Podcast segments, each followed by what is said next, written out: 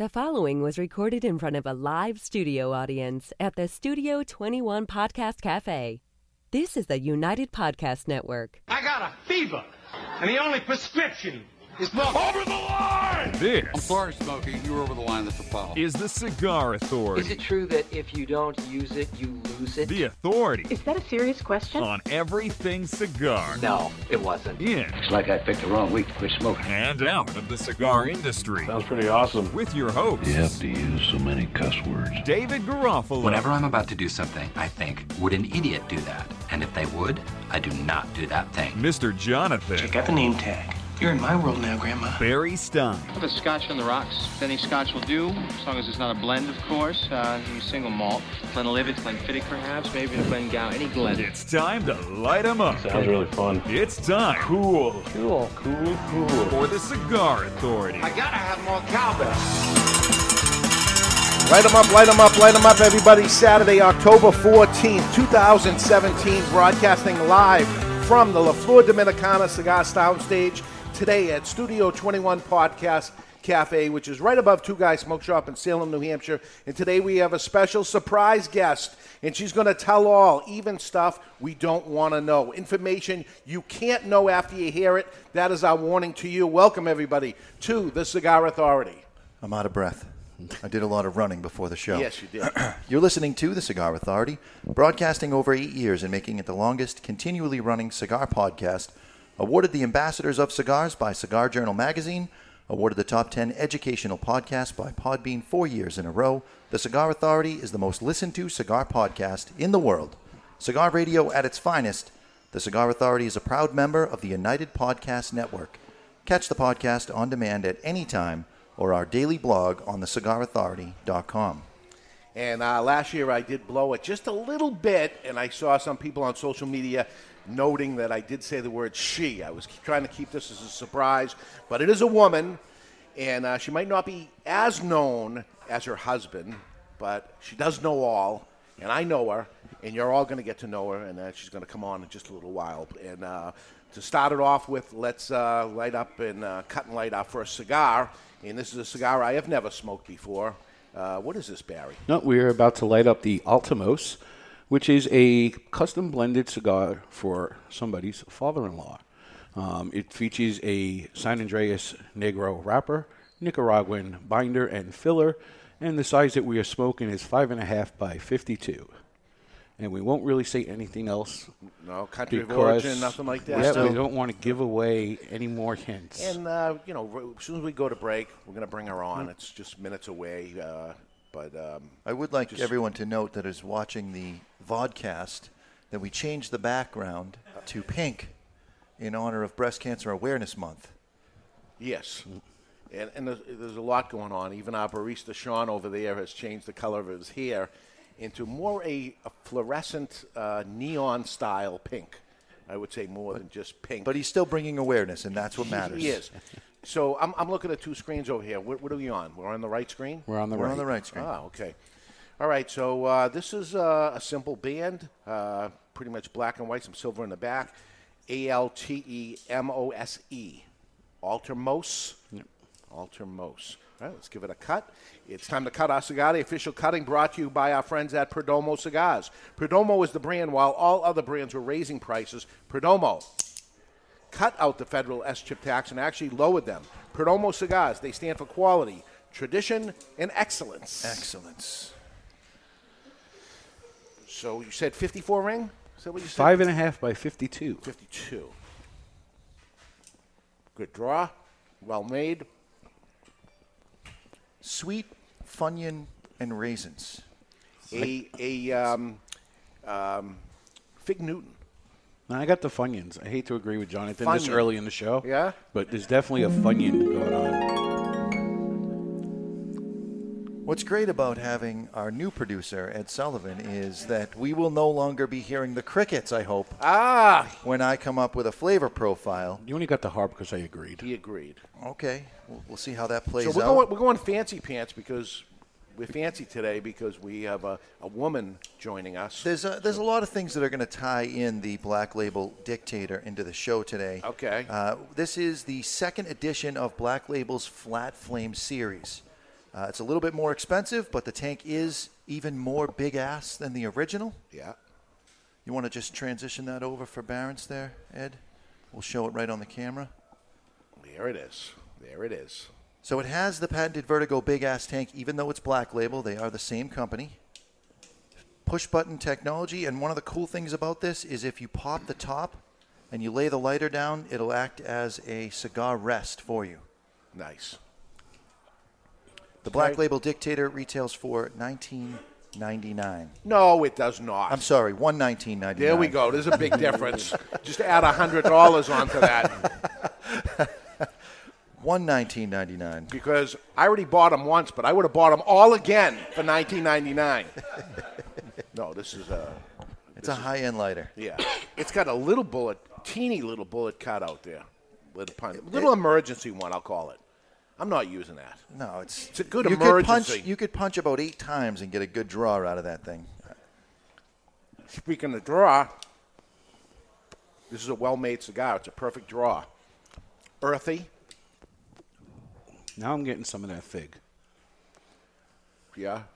Not not the cookie part of a fig Newton, just the fig part of a fig Newton. And I am to understand this is not a cigar that you can buy right now.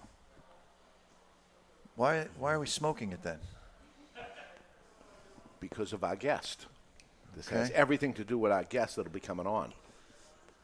You know, a lot of people are googling right now the name of the cigar and seeing if they can figure it out. Or don't do it while you're driving. You're driving, Googling. It's dangerous. It's unsafe. It is. Although the new the new automobiles that are coming out all have the podcast built into the dashboard. You just hit it there. There's the Cigar Authority. You try to get away from it. We're trying to hook it up so that you just start the car. Cigar Authority starts up. Can't get it off. Roll the windows down. It doesn't matter. It's coming from everywhere. Huh? I like that. Yeah. I like that. A little creepy. Yeah. All right, so uh, let's let's change things up a little bit, and let's go right to the what's up in the cigar world with Barry Stein. It's time for What's, up? in the Cigar World, brought to you by Recluse Cigars. You want to know what's up? Recluse Cigars is what's up. Voted the 2015 Cigar of the Year is the Recluse Amadeus Reserva Habano. Every Recluse cigar goes through eight, count them, eight fermentation cycles over the course of two full years. They are box pressed and rolled end to bar for a perfect draw every time. If you haven't done it yet, be sure to try a Recluse cigar today. Well, uh, first, uh, a bit of news. I owe an apology to Dr. Gabby Caffey for leaving it off last week. But the Boutique Cigar Association of America has named its inaugural board of directors to help the group begin on its mission of better representing the needs and concerns of the cigar industry's smaller companies. Now there is a number on the, on this. They have to do like under a million cigars or something. I believe so. Yeah. Okay. Yep. And the organization was founded by the aforementioned Dr. Gabby Caffey back in August. Uh, there must be some limit to the. Hang cur- on, I Yep. have one question. Why could you get in if you make less than a million and then stay in once you kind of hit it big? Because then You've, you've you- succeeded. Now you've you're out. succeeded. Now you're kicked out of the organization, but then you have more money to be able to put into the organization. I don't know. I think this is. Uh, we get a guest. We bring him on sometime. That would we be get- great. And we, and we dig into this organization, and we'll see how it goes. All right, there must be some limit to the coercive power of government, which was welcome words from Governor Brown of California, who this week vetoed a bill to ban smoking at the state beaches and state parks. The shakeups continue at Altadis USA as the VP of Marketing, Janelle Rosenfeld, has left the company after more than 20 years, marking the third person from the marketing department to leave this year. Very interesting, and she's she's getting out of the cigar business. But I've known her from when she when she started up, and uh, um, you know she was a, a, a big woman to the cigar industry. I mean, at, at a top top level like that. So uh, uh, sad to see her go, and um, from what I understand, staying out of the business. Okay. Okay. the FDA released a document this week issuing guidance on free samples. The new document reports what we've said all along. Retailers and manufacturers are prohibited from giving a free cigar to consumers without a purchase attached to it, but manufacturers are allowed to give samples business to business. And this week, a half smoked cigar by British Prime Minister Winston Churchill in 1947 during a trip to Paris sold at auction for $12,000. I saw that. The La Corona Cuban bears the name of Winston Churchill on the band, and the buyer was from West Palm Beach in Florida, and that's was up in the cigar world. What's up in the cigar world was brought to you by Recluse Cigars. The Recluse Amadeus Habano Reserva uses grade A Ecuadorian Habano wrapper, a San Andres binder, a Dominican Ligero Seco, and Pennsylvanian broadleaf filler tobaccos, which create a blend we call the Cigar of the Year. Recluse Cigars is What's Up? You know, I, I, I thought so. This is somebody in Florida. I wonder if they own the cigar shop or or just a uh, big cigar geek or an investor or whatever it is. But will something like that cigar show up and under glass and you you know if you heard that it was at such and such store, would you go to look at it? If I was in the area. Yeah, if I was in the area, 100%. I'm not buying a plane ticket to go to Florida and check it out, but if I was down there visiting my sister, I would be like, yeah, you know what? Pull down this road. I want to see Really? the I want to see the slobbered on Winston Churchill cigar. Really? I, and I want to meet the guy that paid 12 grand for it. I always thought of it, and I, eh, you know, of all these things, Mar- Marvin from um, C- Cigar Aficionado years ago paid a half a million dollars for JFK's humidor. And from what I understand, I've never been there, but in their office, there it is under glass, and you see it, and people go when they go look at it. Would, you know, would that be something if, if I bought some of these things that almost have like a museum section, and people would actually go and see this? But I can't fathom going out of your way to see a cigar that was smoked a long time ago by somebody uh, allegedly. I mean, how do you even prove that? Well, I read I read that article, and and it, I mean, a lot of dots have been connected to to make it be that that's what it was a picture taken on that day. And right. Came with a picture that he signed. The band itself says Winston Churchill on it, which shows that it was made for Winston Churchill. So I'm going to tell you a quick one. On our eighth anniversary, Two Guys Smoke Shop's eighth anniversary party, we had Red Auerbach. He was the uh, coach of the Boston Celtics as a guest, uh, and he spoke at the anniversary party. And um, he got up at one point and lit another cigar, and in the ashtray was the cigar he had smoked. And one of my customers at the time came over, and I don't remember who he was, but he came over. I knew him well, and said, "Can I have that?" And it was a slobbing on really, and this guy used to chew on the cigar, and he, he pulled it out. It was totally soaking wet and almost really gross. And he said he can have that. And I looked at him like, "You are out of your mind." I said, "Be my guest." like And you're thinking, this guy thinks this cigar might be pipe worthy, and and and he took it. See, that doesn't surprise me. We're going to have Skip Martin on in a few weeks, letting the cat out of the bag. Yeah. But we have a customer that's so enamored and so in love with him. I could see him taking the cigar and, oh my God, it has Skip's DNA on it. hang on a it in his second. Hang on a second. The fact that you worded it that way, the picture that you used for the promo, I know for a fact you pulled out of your personal collection. No, I so I actually don't took- think that the customer's the only one enamored with Skip Martin. Well, I, I took that picture. Yes, Dave took the picture. I took that picture. So, as any good person would do, they would use something at their hands that would create conversation, and I put the picture of Skip pulling a Costanza. Costanza, Costanza. All right, you got a letter in the mailbox, Mr. Jonathan. I do. There's a letter in your mailbox. You got mail. You are on point, Ed Sullivan. There we go. Uh, this was submitted through the Contact Us page of thecigarauthority.com, and Pete A. writes, Mr. J, I've heard you mention that Black Label Dictator's flat flame Ah. burns at the same temperature as a soft flame, which, if I'm not mistaken, is cooler than a regular torch. Does that mean you should be holding it a little closer to the cigar's foot when lighting? And are there any other alterations you should make in the lighting technique when using the Dictator? Thanks for the info, Pete A. It actually burns a little bit hotter than a than a regular soft flame. A soft flame burns right around 900 degrees, and this burns closer to 1,000, which happens to be the exact temperature you want for combustion on cigars. So you could use this just like a paintbrush and get right in there, and you're not going to have to worry about scorching your tobacco. It's going to taste perfect. So I hope that answers your question. If It you also doesn't extend as much as a torch that's turned up, so you do need to get a little closer. Yes. You know, we're, we're smoking this cigar, and it is so much better than I was told it was going to be. Yeah, somebody told us that uh, might not have been in their wheelhouse, It's but a- I'm digging it. It's a little floral. Uh, I, I like it. I'm getting I'm German. shocked. I'm getting notes of German chocolate cake. You know when you get uh, the can from a kid, wh- when you were kids and you had baked beans and you had the, the bread in the can? Brown bread in the can. Brown bread in the can. Raisins.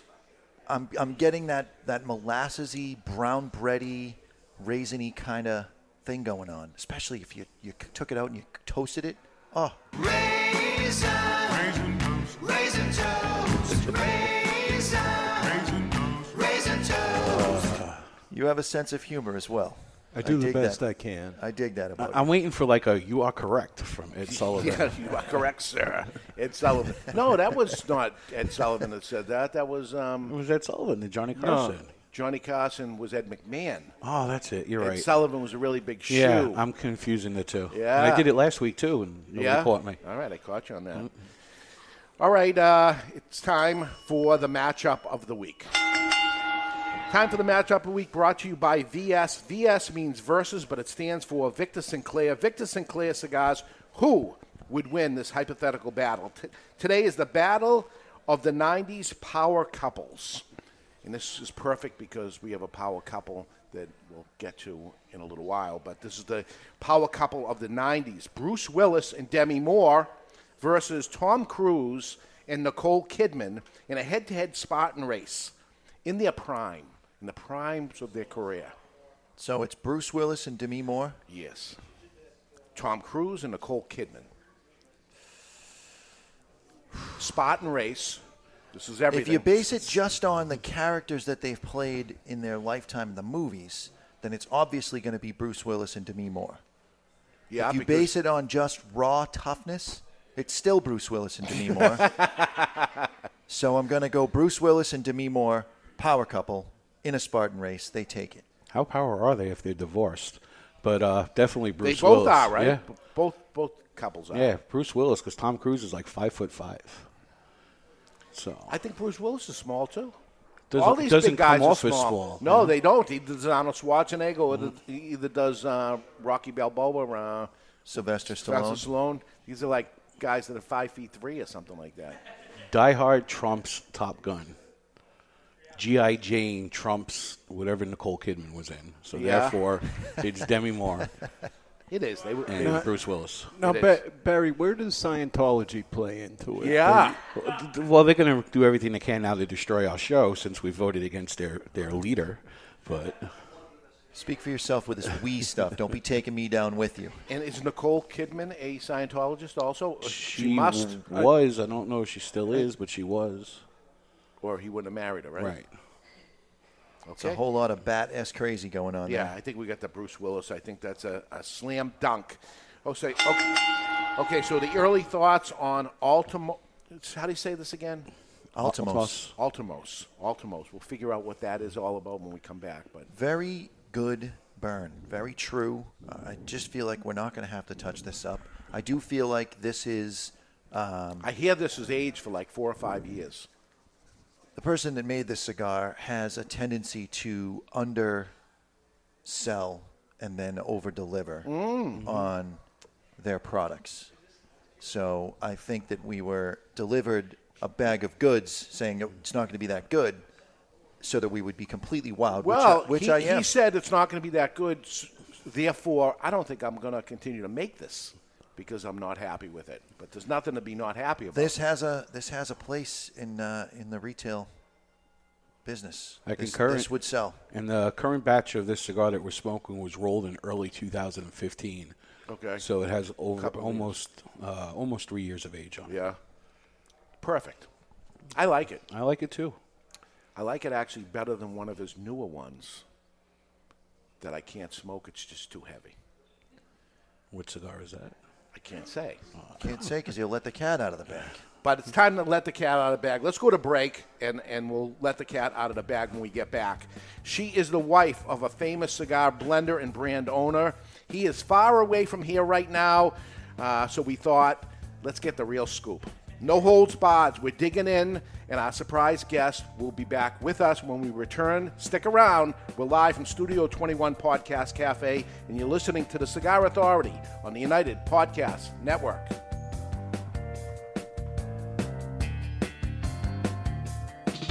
There was a time when cigars were the hallmark of elegance and success. In this time gone by, the aficionado would revel in opening a beautiful box, only to find their favorite celebratory smoke emblazoned with a heritage laden band. It's time to put the bundle down and travel back to this golden age. For your voyage, may we humbly suggest the only cigar worthy of being packaged in a handmade marble box. Berlin Wall Series from Hammer and Sickle. Live well. It's an exquisite day here at the Jensen Estate patio overlooking the 13th green. And we're underway. Jim Jensen has chosen his favorite stick. The Diamond Crown number 4 by J.C. Newman. See the way he holds the cigar, Tom? Mm-hmm. Excellent balance and heft. Ooh, he's eyeing the silky Connecticut shade wrapper, fermented twice for the smoothest, richest flavor. And hand rolled by the Fuente family with a blend of six to seven distinct Dominican and Caribbean basin tobacco leaves. Each lovingly aged for at least five years. Oh, now Jensen's lighting up the Diamond Crown. He's got a precision burn, Tom. Mm, those highly complex flavors with hints of dark chocolate really deliver, Bill. Yes, like all cigars in J.C. Newman's premium Diamond Crown line. That'd be the highly rated Maximus and the Julius Caesar. Ah, now Jensen's settling in, rolling the rich smoke through his nose. Look at the satisfaction on his face, Bill. Oh, a thing of beauty, Tom. Experience the premium Diamond Crown brand by J.C. Newman at select retailers or Diamond Crown Lounge near you. Find us on Facebook at J.C. Newman Cigar Co. or visit diamondcrown.com. I want to talk to you today about my friend Glen Case from Kristoff Cigars. I've known him for many years. Glen is a very nice guy, one of the nicest guys in the industry. Always friendly, always happy. So when I heard his brand Kristoff was pissed off, I was surprised. Kristoff cigars have always been known as smooth and rich, and the pissed off Kristoff is just that. But there's something else happening here. A natural San Andres wrapper, the binder Indonesian, and the filler Nicaraguan. And like Glen Case, the cigar starts off sweet, but then it gets pissed off. And like Bruce Banner, you don't want to piss off Glen Case about Kristoff cigars. Or do you? Expect some spins and a nicotine kick. Strap yourself in for a ride. Pissed off Kristoff is deceivingly strong. You've been warned. Sold in 10 count boxes, four sizes, including Churchill, 6x60, Robusto, and Corona Gorda. The hottest new brand is the Pissed Off Kristoff. Take it for a ride. Since 1964, Padron cigars have had the same mission. With over 50 years spent to create a perfect cigar, and more than 100 years to create a perfect legacy, the Padron family understands the significance of time. Padron delivers only the finest handmade complex cigars with the flavor of the Cuban heritage, out of which the Padron recipe was born. The Padron mission is simple exceptional quality of their cigars and not the quantity produced. As a vertically integrated, family owned company, personal attention to every detail is taken in all steps of the tobacco growing and cigar making process. Padron Cigars. They give you, the cigar smoker, the confidence that each cigar is the same. Perfect. Padron Cigars. Handcrafted since 1964. I want to tell you about my friend Jochy Blanco, a fourth generation Dominican cigar maker known for growing tobacco and producing highly acclaimed cigars for other people. As some things stay the same, other things have to change. Finally, Jochy's factory, Tabacalera Palmer, has produced a cigar that not only belongs to the factory, but pays homage to the cigar rolling room known as La Galera. The La Galera Connecticut blend is special, using an Ecuadorian Connecticut wrapper surrounding a Dominican blend of Piloto Cubano, Criollo 98, and a varietal that Jochy named T112. With the exception of the wrapper, Jochy grows all of the La Galera tobaccos himself and carefully watches over every step. The flavor smooth, but still offering plenty of flavor in all sizes, paying homage to the people and tools used in the factory. Now for the amazing part. La Galera, Connecticut has a suggested retail price ranging from $4.95 to $6 and has been awarded the Cigar of the Year by the Cigar Authority. La Galera, Connecticut, creating their own version of the Connecticut cigar because they demand more. This is Eric Newman from the J.C. Newman Cigar Company, and you're listening to the Cigar Authority on the United Cigar Retailers Radio Network. And we are back live from the La Flor Dominicana Cigar Soundstage, and we're about to go where no interviewer has ever gone in the cigar industry before right to the spouse's mouth With us from Dunbarton Tobacco and Trust, the wife of Steve Saka. Welcome, Cindy Saka. Thank you. Thank Thanks you, so Dave. much for be here. playing with us and Oh, doing this. No, great to be here. And uh, I thought, you know, I see uh, on social media Steve is out and about, driving all the way down to California through Texas and everywhere. And I said, You're all by yourself. Let's try this. and what do you think? And you were nice enough to say, Okay, I'm in. Okay, let's do it. Yeah, let's do it. So, first off, does he know that you're even doing this? Yes, he, He does. does? He does. And in, and we. We, he- we, he knows I won't embarrass him too Yeah? much. Too much. no. Okay, he didn't say uh, any off. Don't make sure you don't get into this or that. Not really, no, 'cause no. He, he knows you well enough that Yeah. you're not gonna. You're not gonna. All right, so we're gonna get into some stuff about him personally, about you, and uh, obviously we'll talk about the cigar. So the first thing I want to talk about is the cigar itself. Uh, tell us about the cigar. Uh, this was blended for my dad. I can't I can't say my father because people get confused, but it was blended. Ah, okay, I get you. My dad, uh, he worked in a foundry for many, many years, and he loved. I mean, as a kid, I remember growing up to smelling smoke. First thing Saturday morning, he was down there in the kitchen smoking a cigar, so I got to smell that every Saturday morning. He smoked all the time. My first puff of a cigar was probably three. So Wow. back in the day when that was allowed, you know. Sure. So, um, so he was a hard-working guy, and he loved his cigars. But he was a a white owl, and you know all of the Phillies and Yeah. all of those those drugstore cigars Yep. back in the day. Sure. And uh, he just he loved his cigars, and he, he then he changed to Te-Amo. That was his flavor. Yep. So these were blended for him specifically. They were made by Joya de Nicaragua, so that Yeah. gives you a clue as to why the construction is the way it is. Yep. And uh, he he just loved having his own blend. It was made just for him. He was so proud of his son-in-law, his only son-in-law, but he was so proud of him being in this industry. He just loved it. So uh, this was it's a San uh, Andre the the Negra Yeah. wrapper. Yeah, San Andres Negra. And then we have um, Nicaraguan filler and binder. So it's a Puro. So what's the name? Altemose is my maiden name, my, my father's last name. Oh, okay. So that's Oh, where it comes from. All right, so this is your maiden name. Yes. Oh wow. Okay. So he, he was so proud to have a cigar that had his band on it and everything. So is this Greek? No, German. German name. Okay. German, Okay. yeah. So what was your dad's first name? Wayne. Wayne. Okay. Yeah, so- uh, he passed away recently. Uh, it's been a couple of years, which Oh, is yeah. why there's so much age on these. Okay. so they aged in Nicaragua for maybe six months before they got shipped to the U.S. Like any other cigar that gets, it's in the cool room for a while before it gets shipped. And these um, came into the country about two weeks before he passed. And I said, Dad, you have all these cigars coming here. What are you going to do with them? And he said, Well, you guys have to smoke them. And here we are. And here we are smoking. Here we are. So these have been in Steve's personal humidor uh, for the last two years. Wow. So they have some good age on them. And when they first, when we first got them, they were very harsh, barnyardy, really strong. but Which they- is what he wanted. Which is what Yeah. he liked. It Yes. was his palate. These Yeah. are not Steve's palate, not mine. This is definitely all my dad. And uh, and he loved them. He just and they aged out really well. So when you say you, you had your first puff at three, can we assume, and I see you're smoking a cigar there, which could be that you're just being polite to us, but are you a real cigar smoker? I do smoke cigars. Um, not not as regularly as you guys do, but I do smoke cigars. And where do you gravitate toward? Um, I really love our short Churchill.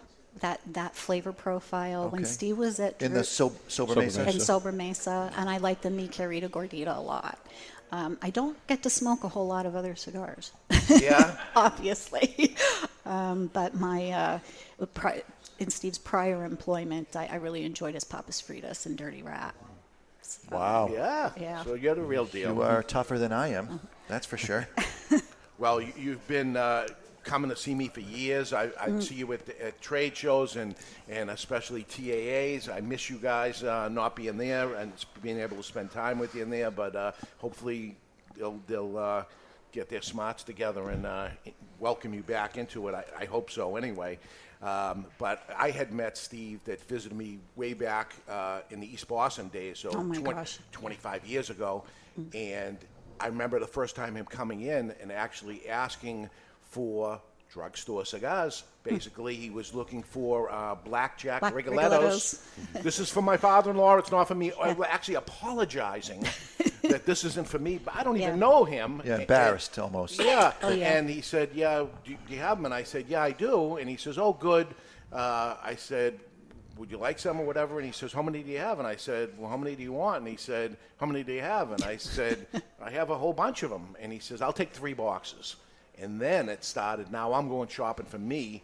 And then showed me that he knew what he was talking about. and not that there was anything wrong with that, but it was a low price cigar and what your dad liked. Right. So uh, that's how it started with me, anyway. How about where did it start with you? Where did you meet Steve? Um, that's it's kind of funny. I had a good friend in the military, and I said to him, I, "I'd like a pen pal, just a pen pal." Wasn't looking for a boyfriend, let alone a husband. And the next week, he brought Steve back, and I'm like, I didn't even, I, didn't want to date. I wasn't looking for that. But we went out, had a good time, Oh. and he kept. He was stationed in Norfolk at the time.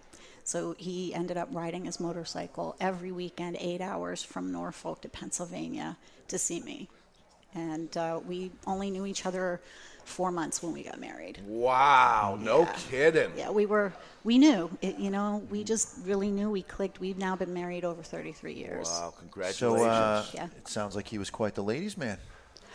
Um, I mean, an eight-hour drive, that is no small task no. to come visit On a somebody motor- on a motorcycle. on a motorcycle. motorcycle took it every serious. weekend. yeah, that's how I knew he was serious. I, I mean, he really he went all out. He really did. Now, I'm going to Um, ask you a question right now that Mhm. you may not want to answer, and it's okay if you don't answer it. All right. Is he as opinionated at home as he is when we see him out here?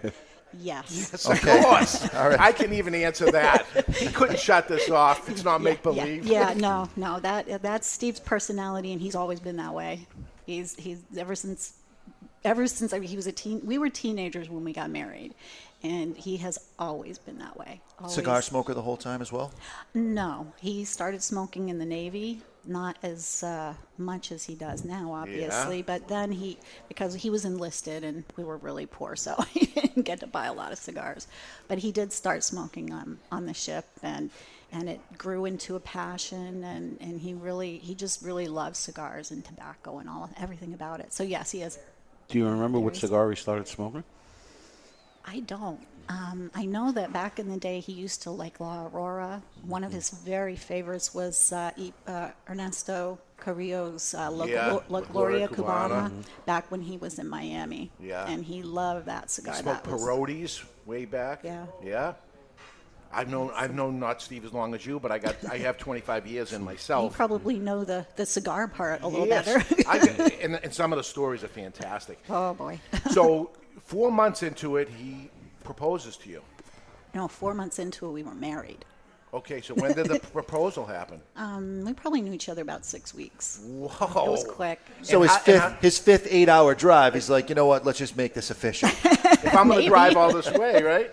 maybe maybe that's what he was thinking but yeah he he he was smart though he he asked me though. he asked my dad he talked to my dad first and then he um, he asked me the week before he came up with a ring and he said what would you say if i asked you to marry me and i just said it'd be a fool not to and uh, Oh, my not to say yes and, and goosebumps. so the next week he came up with a ring and did the whole one knee thing and, Oh and my it was goodness, official and- Steve, you crazy. no kidding. so he was hedging his bets long before And talk about a brass set. you I mean, you're, you're seeing somebody for six weeks, and you go to her dad and say, "All right, listen, this is old school. I haven't been seeing her for that long. I mean, the, the nerves alone that I, I, I wouldn't be able to do it. I would just be like, you know what? I'm just going to keep driving And my your dad motorcycle didn't go hours." into you guys hardly know each other, you know. No, no, my dad was really cool with it. Wow. Steve has always had a lot of confidence in himself. He's No. he is, he's Yes. never been so that is has always been there from before I met him. So he, he's definitely always been a confident guy, and I think you know my dad thought he she's in good hands. It's all right. So your dad smokes cigars anyway, and he's smoking cigars. So you're okay with, you know, a, a lot of women. You got to stop that c- cigar smoking. It's too. No, you were okay with it. You No, liked it. It's what he likes. And- it's what he and- enjoys. And you grew up with the s- smell anyway, you know. Oh yeah, yeah. My dad smoked in the house for a very long time until my mom finally said, "Can you? Would you smoke outside, please?" And uh, and he did. And uh, much to many c- hardcore cigar smokers' horror, he would, um, in this cigar, he would smoke maybe half and put it down outside and come back hours later and finish it off. That was just It's his doable hours stuff. later. That, I got Yeah. no issue with that. And he would sit there with your dad and have a cigar with him too. Oh yeah, yeah, Yeah? yeah. He would talk. They would talk baseball and football and whatever, whatever they wanted to chat about. And uh, they, my my dad and Steve got along really, really well. So Did they see eye to eye politically? Because sometimes that can be a, a, thing that kind of separates families. Well, my dad's kind of funny. He was a Democrat, and we were we were both very conservative. But at the same time, we think he was a closet Republican because he he followed along a lot of conservative views. But he was, you know, my dad was a Democrat, so I'm a Democrat. It had nothing to do with liberal conservative. It was Right. really just party lines. So Yeah. so, but they did. They you know they sparred a little bit, not too much. But, but you know, like I said, he loved Steve, and once he got in the cigar business, pff, that just threw him over the top. so, do you guys smoke in the house? Yes. That's Yeah. awesome. Yeah, we have.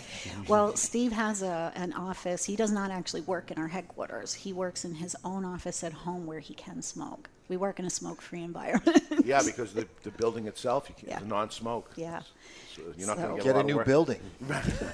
Right. Hopefully, buy more cigars. We'll get a new building.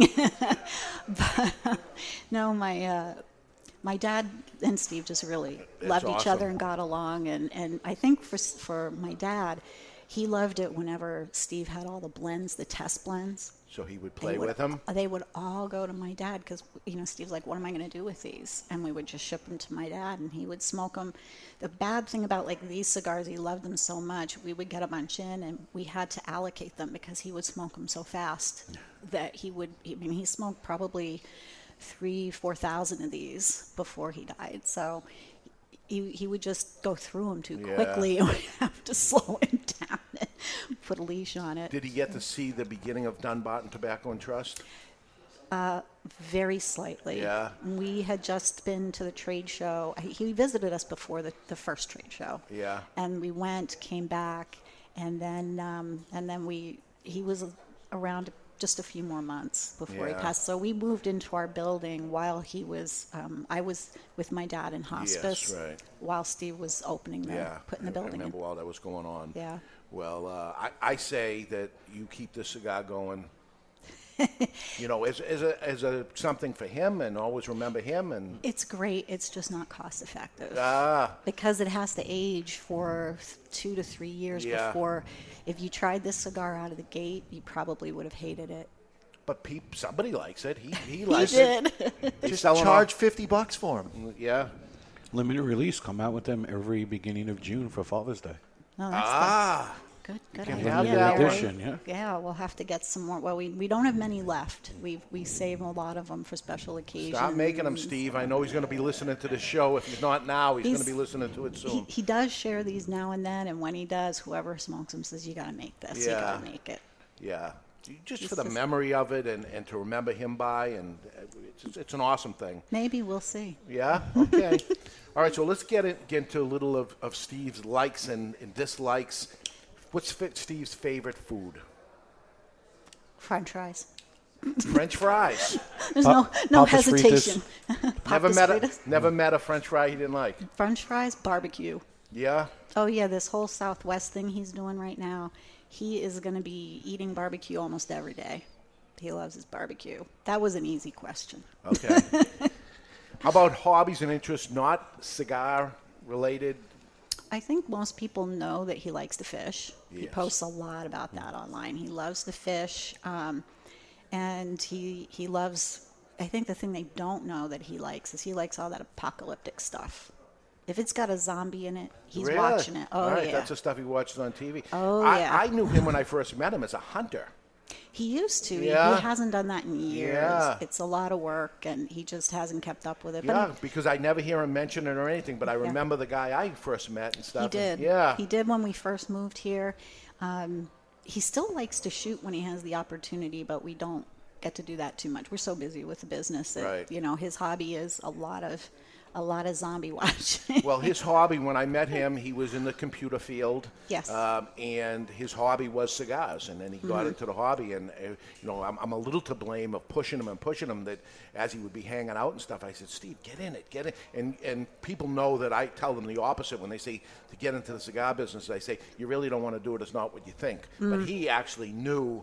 Uh, as a consumer, my God, he was all in. Yeah. I mean, when he gets into something, he's so deep. he read everything. Yeah. I can't tell you the He books, wrote everything. The books that we have, and that was before he started up with Nexus. Well, there, there was no and, there you was know. no internet way back when he started smoking cigars. That's so you really had to go to the library or go to a bookstore and buy a book on cigars and hope that what you were reading was accurate and really not much to be able to compare and contrast the information.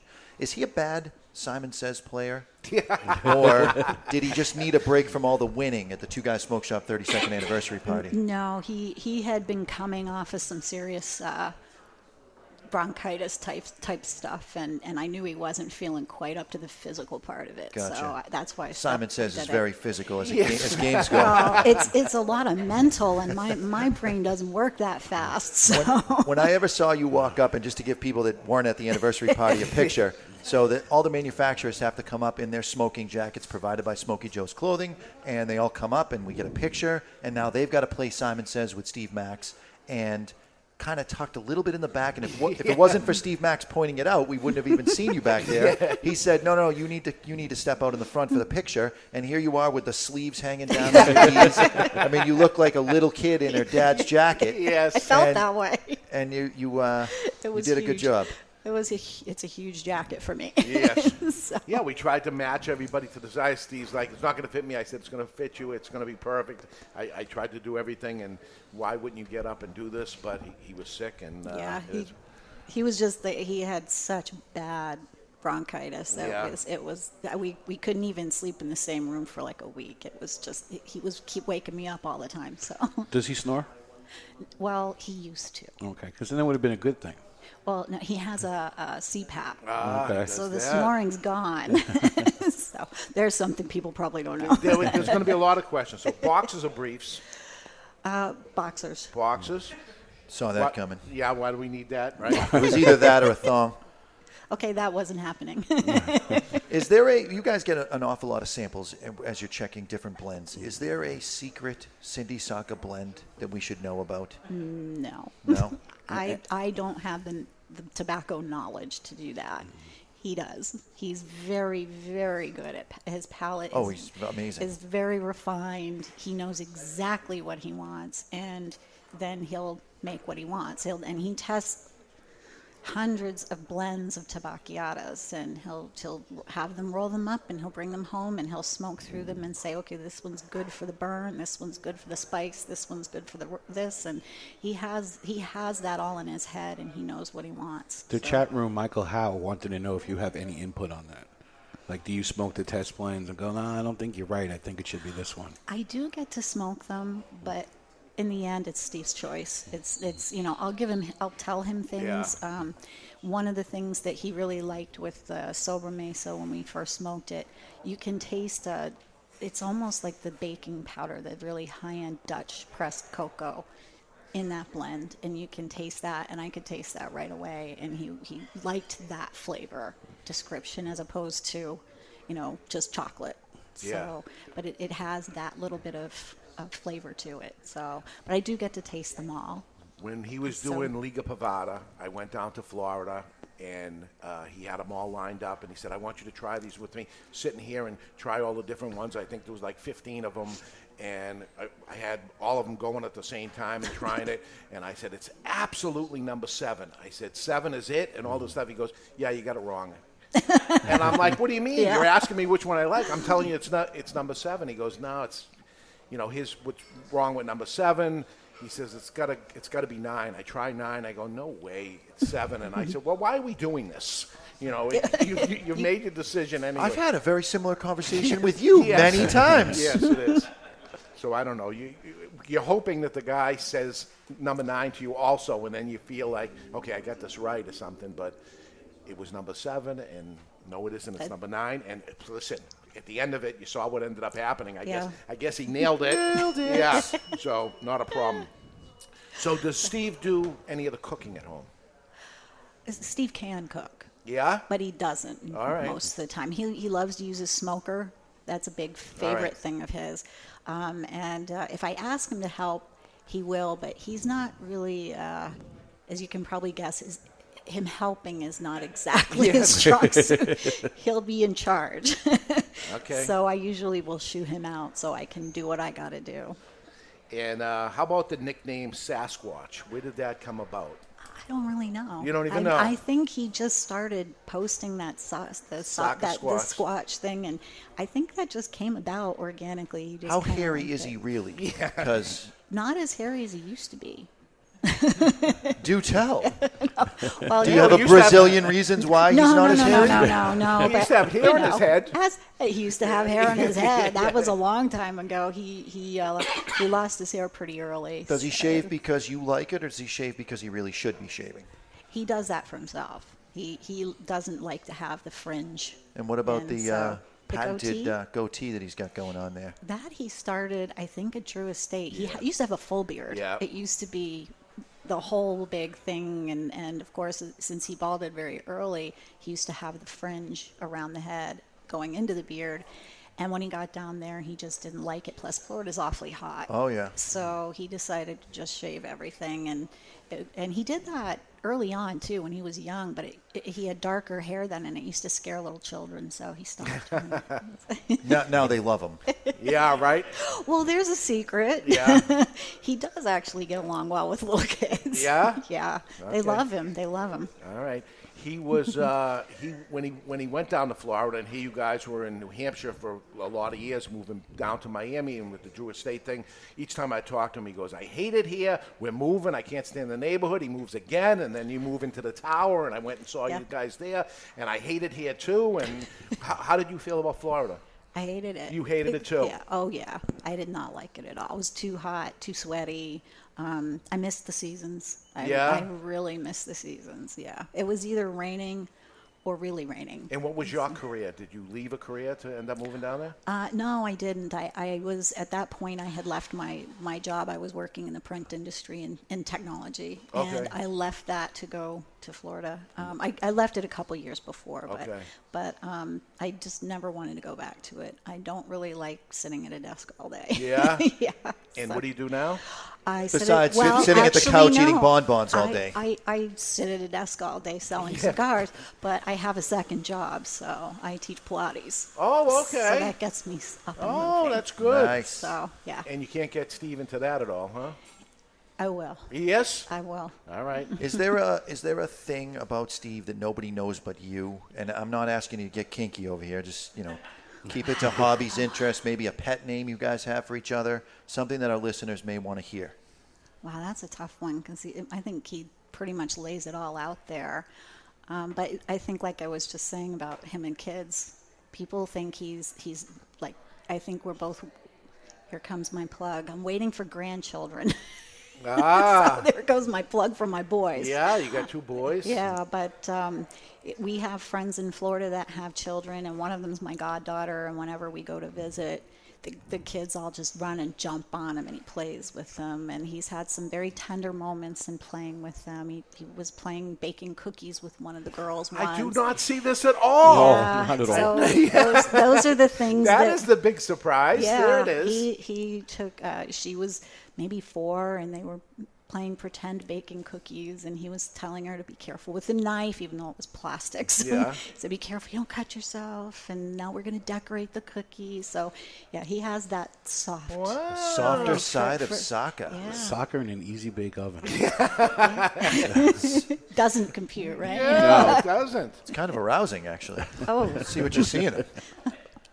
So, w- it, was there a plan B? You got so you, you end up leaving Drew Estates, and uh, so he has a non-compete. Was there a plan B of non-cigar industry? No. No. No, That was- always knew it was going to come Yeah. back to this. Yeah, always knew it. It was always in our heads, and he thought about it a lot Yeah. during that period of time. So, At some point, sometimes he'll say we should have been become a retailer, but we got too many friends here Yeah, that are he said, he said it to me. I says, "Come on in," but it, because it always looks so much easier on the outside. Yeah. and, and the same goes for you guys. That Oh, yeah. people that get into that, and that, oh, this must be easy, but you see the things that happen. Yeah. not so easy. There's a there's a lot of husband and wife teams in the cigar industry, and some seem to get along very well, and some maybe you can see some troubles coming down the road. How do you feel about working side by side with Steve and and kind of making this the family business? Well, the really great thing about us as a couple is that we are kind of opposite, and we both have really big strengths that are totally different. And so my strengths really work for him, and his strengths help me. So we do very well together as a team. And no issue when he goes on the road and he's driving for ten hours in the truck. he's nuts, but besides that, I mean, I hope he's safe out there. And, and you know, I, I we talk every day, so it's not even a, um, you know, that we don't talk for a long time. But we, we we get along so well, and we know each other so well. We've been together forever, that um, this works out fairly well. Although this was a big learning curve for me. Yeah. this whole business was a big, you know, the business side of it was a big learning curve. So But the family business aspect to it, and you brought your son in also. Mm-hmm. Are you happy you did this, or you're saying, "Well, we, it's some issues to this"? And Not really. No, it's been good? Yeah, it's been working out. All all right. right. It's been it's been going well so far. so far, Well, your relationship really started with kind of a long distance thing going on. So I would imagine that if anybody's relationship could survive long distance travel and being away from each other for a few weeks at a time, it would be you guys. Yeah, we we have always been apart. Do you welcome the uh, lack of Excuse me. Do you welcome the lack of opinionation when he's on the road? Like, ah, it's quiet. This is nice. It's too quiet. Yeah. Um, but for the for the first couple weeks, it's all right. You know, I have a lot going on and all these other things I'm doing, so it kind of it, it just takes a little time to adjust. And then when he comes home, it'll be another time of adjustment that he's home. Right. So thank you. There we go. So uh, I'm thinking you guys uh, uh, go on a date. I don't know. You have date night that you go out, and uh, what, what would be the perfect date night for you guys? Well, we don't really go out, but, No? but we'll order Chinese and sit and watch movies. All right, and so- that's so- our that's our date. And and are you forced to watch a zombie apocalypse movies? Or? Not always. Yeah. Not always. So every once in a while you sneak in a little Love Actually and you're all set. It- the Notebook.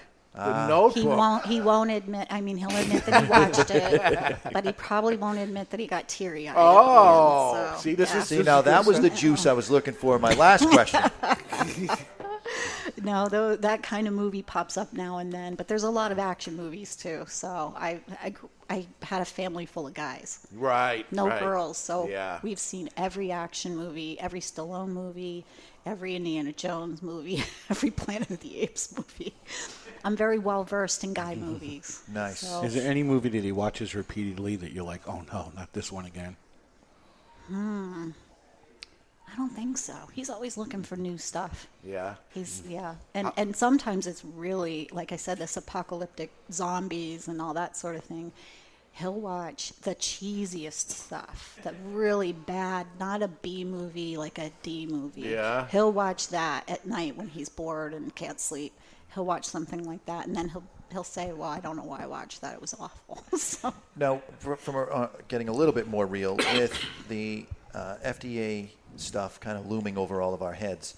Obviously, Steve is always going to have blends made for him, and he'll always be playing with tobacco. But do you feel that he is eventually going to feel like he's missing something, where he can't bring something to market if he fi- stumbles across the next big thing in his mind?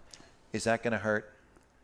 I don't know if it'll hurt, but it, it sure is. It's always on our minds. You know, can we can we make anything new? We when when the FDA deeming rule came down and we had to get everything in the country, he was crazy straight out busy for about five months just trying to get everything in before that August eighth deadline. He did. He Yeah. brought in. Um, and we had to have every SKU. It wasn't just a blend. You Right. had to have every SKU you were going to sell. This one happened to come into the country long before that, so we did manage to get it in. So it, That's it's, another thing that Well, that's that's probably has the years on a it. little, too. a little, uh, in my mind, anyways, a little crazy not to consider bringing this to market, even if you did, as Barry said, it's a Father's Day special, Right. Because you have pre-FDA E- exactly deeming regulations. and and that is it's always in the back of our minds that you know we can't really will continue to grow, but can we bring anything new in? And um, and the FDA has extremely limited that for us, and and all the other, every manufacturer goes Sure. through the same thing. They're all thinking, well, this is it. So we can only hope that uh, something comes around the corner and lifts that regulation, so we don't have to deal with it. Fingers crossed. Yeah, no kidding. All right, you watch a TV show together? A lot, Religiously? yes, yes. Wh- Which is the what's the show? Oh, it's on. Come on. Um, right now, it would be Walking Dead. All right. Zombies. I was- Zombies, Fear and Fear of the Walking Dead, because it's all the same thing. I was same looking stuff. for Dancing with the Stars or something like that, but no, No, I don't no. see Will that. and Grace. If, Yeah. if he's watching a, a reality show, it's always those gold, the Alaskan gold miners. All right. Those guys, the guys that make the knives, the Forged in Fire Oh, guys. yeah, I love that show. Yeah, that's kind of Big his fan. thing. Anything with, um, you know, like uh, the shooting, any of the shooting contests, or he used to like the uh, Steve Austin had a like a. A, co- uh, it was like a contest, a physical contest, and these were mostly like military SEALs and people that had serious, serious Yeah, ability. He's a guy's guy. That's it. How about a useless talent? Does he have some sort of talent? Useless, but this. Here's more juice for you. nice. When Steve, when when our boys were young, he learned a lot of things to kind of entertain them, and one of the things he learned how to do was magic tricks and juggling. And he can make some pretty mean, Ah. some pretty mean balloon animals too. Really? So Next we- time he's he's on on? the show, we are bringing those stretchy balloons. Sorry, honey. I want a unicorn, is- damn it. This is good stuff right here. Next show, we'll have to do that, and you guys will have to do Pilates. Jonathan and Saka doing Pilates. Hey, you can do it. It's for everybody. Oh my God! The chat room wants to see it. I can just still do a saying. backbend. Is, is the chat room asking anything you should? Uh, No, they want to see Saka do Pilates on a future show. we all do. We all do. How about songs, music? Is he into certain kind of music? Uh, he, Steve listens to just about everything. Um, when he's really concentrating, he'll play classical. Oh. So that will just to kind of get his brain Centers kind of going. Yeah. But in in the truck, when he's driving on the highway, he'll be listening to a lot of uh, heavy metal, Really? little kid rock, little. you know, Really? I could yeah. see that. It's I don't see rough it. and tumble. Yeah. Yeah, but then there's always Johnny Cash, so you never know. Well, you can't go wrong with Johnny Cash. And not on the road. How the about road, a gotta have 'em. concert? The last concert you guys went together. We've only been to one concert together. Only one. Oh, you got to take her to a concert. Are you kidding? It was. Um, I wanted to see the Black Eyed Peas. And the opening was the Pussycat Dolls. All right. Wow. So 2004, 2005. It was a long time. Well, probably seven, maybe two thousand. We were in Florida at the Okay. time, so yeah. All right. So So for our uh, listeners who own cigar shops, and there's a lot of them out there, and they don't carry Dunbarton Tobacco and Trust cigars, how does somebody get a hold of you to do that? they can email us at info at Dunbarton Tobacco. Uh, DTTcigars.com, sorry. Inf- DTT info at DTTcigars.com. And you'll get back to them. And I, myself and my, my new account manager, Yvonne. will- Speaking of will- which, that's right. So this is your first hire. Outside the family, yeah. Yes. Congratulations to Yvonne. So how, where did, how did she come about? Um, well, I've known Yvonne via Facebook. Okay. For, well, gosh, a year, maybe a year and a half or so. And then Steve went to an event and, um, and met her. And he said, you know, we need somebody to help with account management. And, And we know he acts quick. He gets He- married he in, in, in a short period of time, so anything could happen. And and he said, uh, I think she's she's great. I met her and I like her. She's very personable. I think she'd be great. And I said, Oh, I know her. and and he said, Well, what do you think? And I said, Well, I really like her because she she's very active on social media. So you'll see some other pictures from today on her Facebook. And you packed her up and moved her out? No, she was in the process of moving up here anyway. Oh, So fam- family is up here. It, Oh, it how re- fate works out. It did. It Yeah? really worked out, and uh, we had we had been talking to her since uh, probably May or June, and May and June and July is just a bad time to hire somebody. You're always getting ready for the trade show. Right. Yeah. There's a lot going on, and so um, she was coming up for September October, and we were like, we're ready. Let's hire you for. She started a couple weeks ago.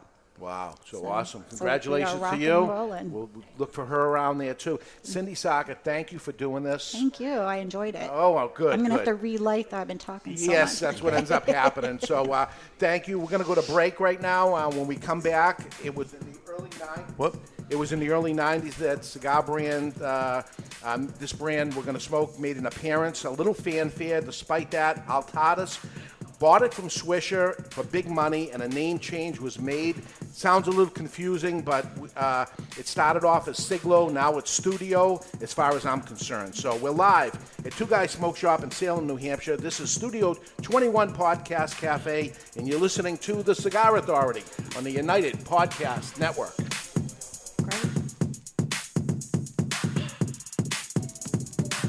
Stepping into the aging room has a new meaning at Aging Room Cigars as Rafael Nodal has traveled to Spain, where the idea for Aging Room Solera was born. The Solera method of aging has been used for centuries in the making of wine, sherry, brandy, and rum. The method mixes different vintages, allowing them to age together. For Aging Room Solera, Raphael takes several tobacco vintages and puts them in bales where they age together for another 12 to 18 months. This allows the tobaccos to marry for a longer period of time.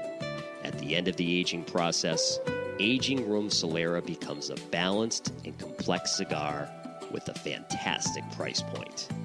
Aging Room Solera. It will have you calling for an encore.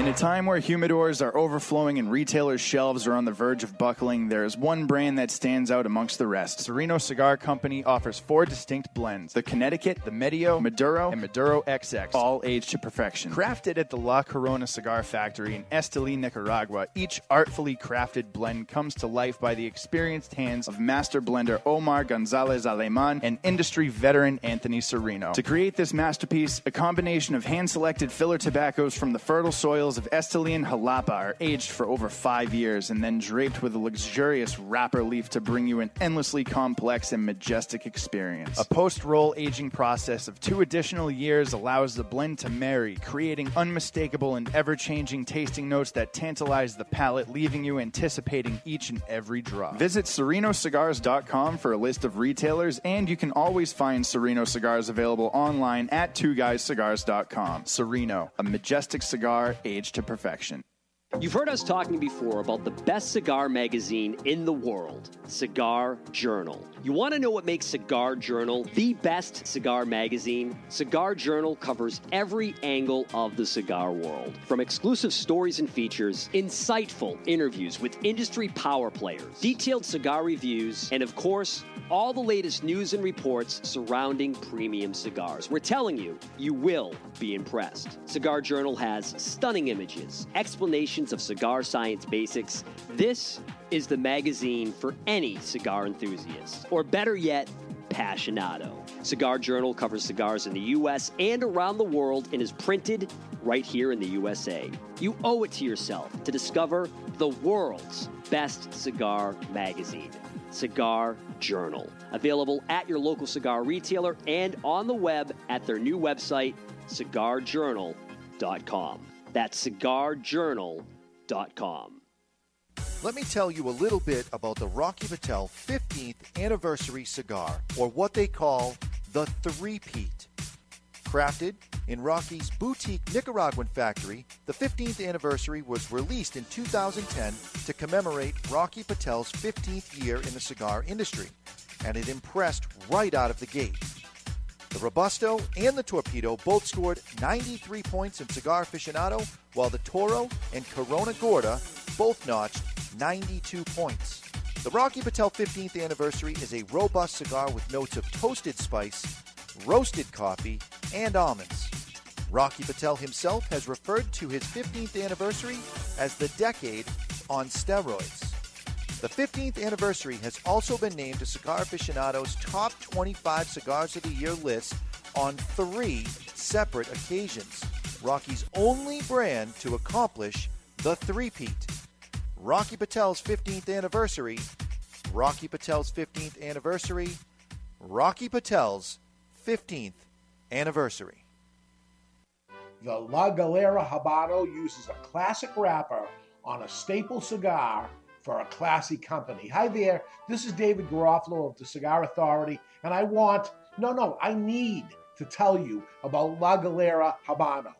The La Galera Habano is an authentic cigar elaborated with the hands of the best cigar rollers of Tabacalera Palma in the Dominican Republic.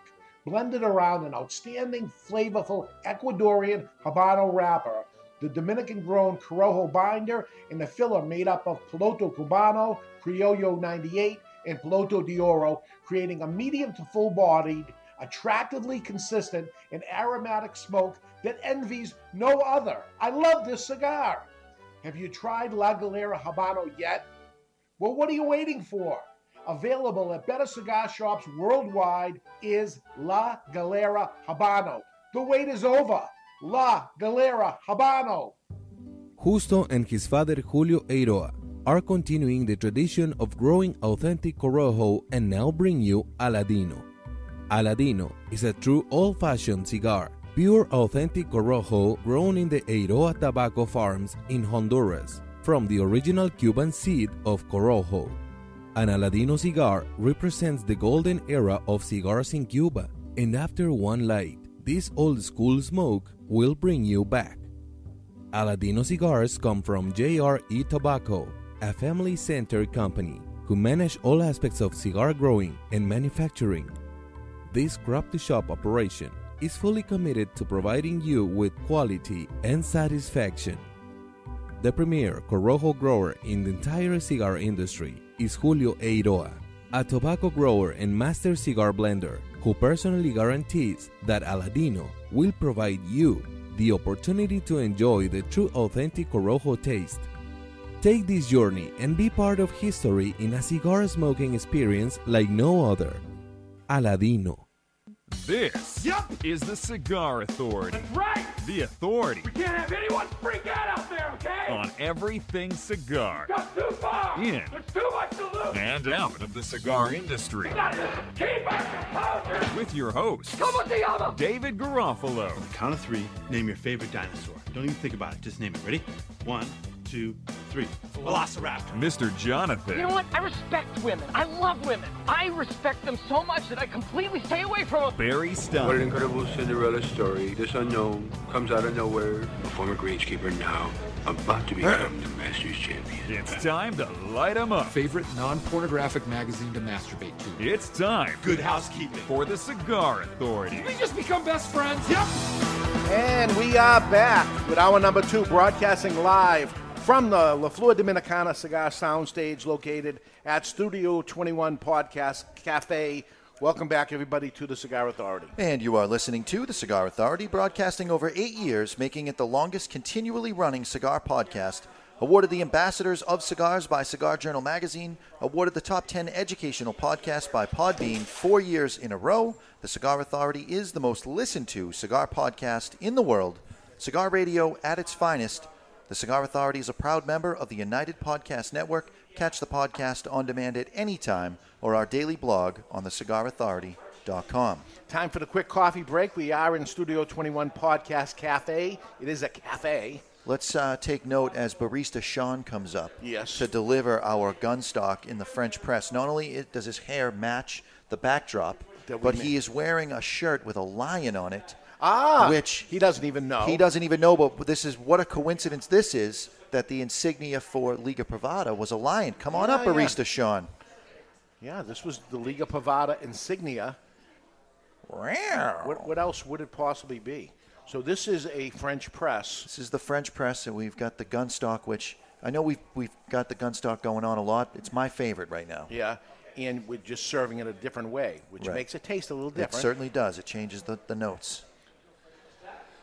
So uh, the French press would be uh, mulling the grinds in there for a long period of time. About three minutes, and then you press them out.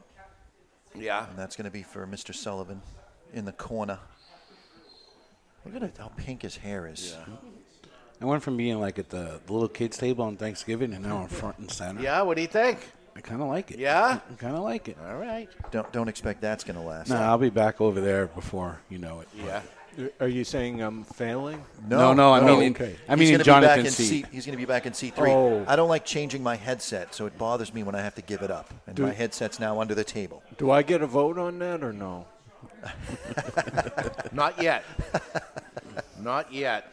So uh, here's here's a cigar uh, been out there for uh, quite a while called Studio 21, and that is the name of the studio that we're in. Just so you know, where did this name Studio 21 Podcast Cafe come from? It came from this cigar, and later we'll tell you about where this cigar came from. But Barry, what do you know about this cigar? Well, Studio 21 is manufactured in the Dominican Republic at the Tabadom factory. And today we have spoken to number two, which is a Lonsdale that measures 6 by 44 and it features an Ecuadorian Connecticut wrapper over Dominican binder and fillers. It's the second cigar from the Cigar Authority care package, and it carries a price tag of $3.89 per cigar. 389. 389 but it gets even better. The box retails for $59.99, which is a saving of $17.81 or just over 22% off of the single price at twoguyscigars.com. If you're too far away from a brick and mortar retailer that carries it, try twoguyscigars.com. That's the number 2 guyscigars.com. So a three dollar cigar. Is it possible that this can be any good as a three dollar cigar? I know it is. I remember the first time we smoked this. Yeah. We were driving down to Connecticut to that famous pizzeria. Yes. Was it Pepe's? or- Pepe's, yeah. Pepe. Frank and, Pepe. And you gave it to us in the car without a band. Okay, just to see And see how it would react. And I'll not save one that. person, not one person guessed less than a nine dollar cigar. Right. Because that's part of the blind. So game. you mentioned mm-hmm. Tabadom. For those that don't know Tabadom, they make some very fancy cigars, very expensive fancy cigars in there. They're Davidoff. Yes, they so do. So that's who makes this cigar and has been making the cigar since it came out in the 90s. It's long filler. So, you know, we'll, we'll get a little into it. Right now, it's time to cut our cigar. The official cutting brought to you by Perdomo Cigars. Perdomo, the brand, while all other brands were raising prices, Perdomo cut out the federal SCHIP tax and actually lowered them. Perdomo Cigars, they stand for quality, tradition, and excellence. Excellence. So, this this is the number two. Doesn't it seem awful thin? What's the ring gauge on this again? 6 by 44, so it's a by 44 ring gauge. There's a whole bunch of sizes, but There's this is a- the 44 for some reason. on the cold draw, I'm going to come up with a word right now. It is, it's Davidoffy. Davidoff. There's a little, mm-hmm. There's just a subtle note, uh, just a small amount. It's not full on Davidoff. I'm not saying that, but just a small little hint where you can you could pick that up right out of the gate. Yeah, there's a little bit of hay, a little bit of that barnyard feel to it, And some umami going on in there. We're going to light our Studio 21 today with the Black Label Dictator. Named after Steve Sock. No, it's not. No. this is uh, this is the second edition of the Flat Flame series by Black Label. Easy push button, starting. Uh, it'll also act as a cigar rest, and there is a very very small flip out bullet punch on the side. The Black Label Dictator with its flat flame retails for one nineteen ninety nine. Here we go. Boy, it seems thin. It seems like a, a um, not a Lonsdale. It seems it is a Lonsdale. It's like It kind of has a fat Lancero-ish. Lancero Yeah. feel to it. You know, Lancero comes in at what 38. So So I'll tell you a little about this. In the mid 90s, Swisher International, the parent company now at Drew Estates, attempted three times to get into the premium cigar business. They tried all sorts of things like the Optimo Classico, Optimo, which was their low end machine made drugstore cigar that we talked about before, and they made the premium Optimo Classico. The problem with that is people said, Optimo, I'm not paying that kind of money for an Optimo. I'm not smoking Optimo. This is uh, some of the mistakes I thought as they went along. They tried the Swisher Sweet Premium Selection. That went nowhere. They tried the uh, Bering Hallmark, another Bering drugstore cigar, the Bering Hallmark. No luck. So then they ended up trying other cigars uh, because they were in Santiago, Dominican Republic. They came out with a brand called Santiago Silk. Not so good. Uh, didn't do so well. Shakespeare. Now they're going Shakespeare. They're going a little after the Romeo and Juliet type Sure. things and try Shakespeare. And then in 1996, they did Siglo 21, not Studio 21, Siglo 21. Well, this one was the winner, I thought. So we really got behind it, and it was only actually a couple of us retailers that were really behind the cigar. The cigar sizes were numbered one through six, and it was a salute to the 21st century. Made in Santiago, Dominican Republic, as I say, and priced right. It was really a good price, like this cigar was. I put a lot of energy, effort into the cigar. Uh, there was, uh, I believe, us and Corona in Florida were the two people actually pushing and selling the cigar. And uh, later, uh, they came out with a Siglo Limited Reserve and a Siglo Limited Reserve Maduro, uh, trying to go back into the high price with the success that they're having on a few retailers that But are not realizing that it was a complete failure when you took uh, a name from a lower priced item, Mm. used that name in the higher priced item. People aren't doing it. Yeah, they, they weren't asking my, my recommendation. And believe me, we, we tried all these things as it came on, but the winner was the Siglo 21. In 2007, I get a call from Swisher, and they said, We are going to stop selling you Siglo 21. And we were buying them hundreds of boxes at a time. Yeah, I mean, we were lots, really I'm behind sure. them, yeah. And um, I said, Really? Yep, we're not going to actually sell them to you anymore. So, I, I, whatever I, I could do on my last run, we piled up. And what happened was they took all their inventory and they sold it to Altadis. Altadis at that time was it? I believe they were Altadis at the time still. And I'm like, what is this all about? And Altadis wouldn't even sell them to us. So they started selling it on their online presence and stuff. And we had so many customers that were on it that I went into panic mode at that point and I said, what the hell am I going to end up doing now that I have so many people? I built such a loyal following onto the cigar and it was so good that I said, let me come up with something that looks like it and sounds like it and hopefully tastes like it or better. Let me guess, you dove headfirst into your disco days. That's right. And went to Studio 21. Was your DJ name Disco Dave? And don't lie. To cer- in certain times, Okay. in certain Just checking. places, because I played different places, so at certain places. Um, so I wanted something that would come close to that, and I got some of them, and I went to go see Henke Kelner. And I said, I want something like this, you know, see what you can do, and this is where it's priced at. And he came out with this fabulous cigar that became Studio 21 and made in Santiago, Dominican Republic, which is where that was. So I was going to get some of that thing, and I'm like blown away by this cigar. So this became my uh, knockoff, basically, or where am I going to take a customer that was on Siglo 21 and bring them over to Studio 21? Uh, 2008, I get a lawsuit from them, from Altadis, and I thought it was going to actually be on this. But it wasn't. It was on La Gianna Havana. And what does this have to do with that? Because I had La Gianna Havana come out in 1994. Here we are, 2008, and they're giving me a lawsuit on La Gianna Havana. And at the same time, they sued Xikar on their Havana collection accessories. So HC, right? To connect some dots, Altadis being half of Habanos. Yeah. Use going after trade the trademark Havana for if and when the embargo ever lifts. Yes. They can bring their stuff So to the U.S. Z- um, Xikar changes from Havana Collection to HC, and I dropped my trademark, but I continue because I went and saw the lawyer, and they said you can continue to have this product. It's been out since 2000, since 1994. They'd lose the lawsuit if they did. Give up the trademark, just let it go, and continue to have the product. They can't stop it. You have first right of it and whatever. So we continued La Gianna Havana.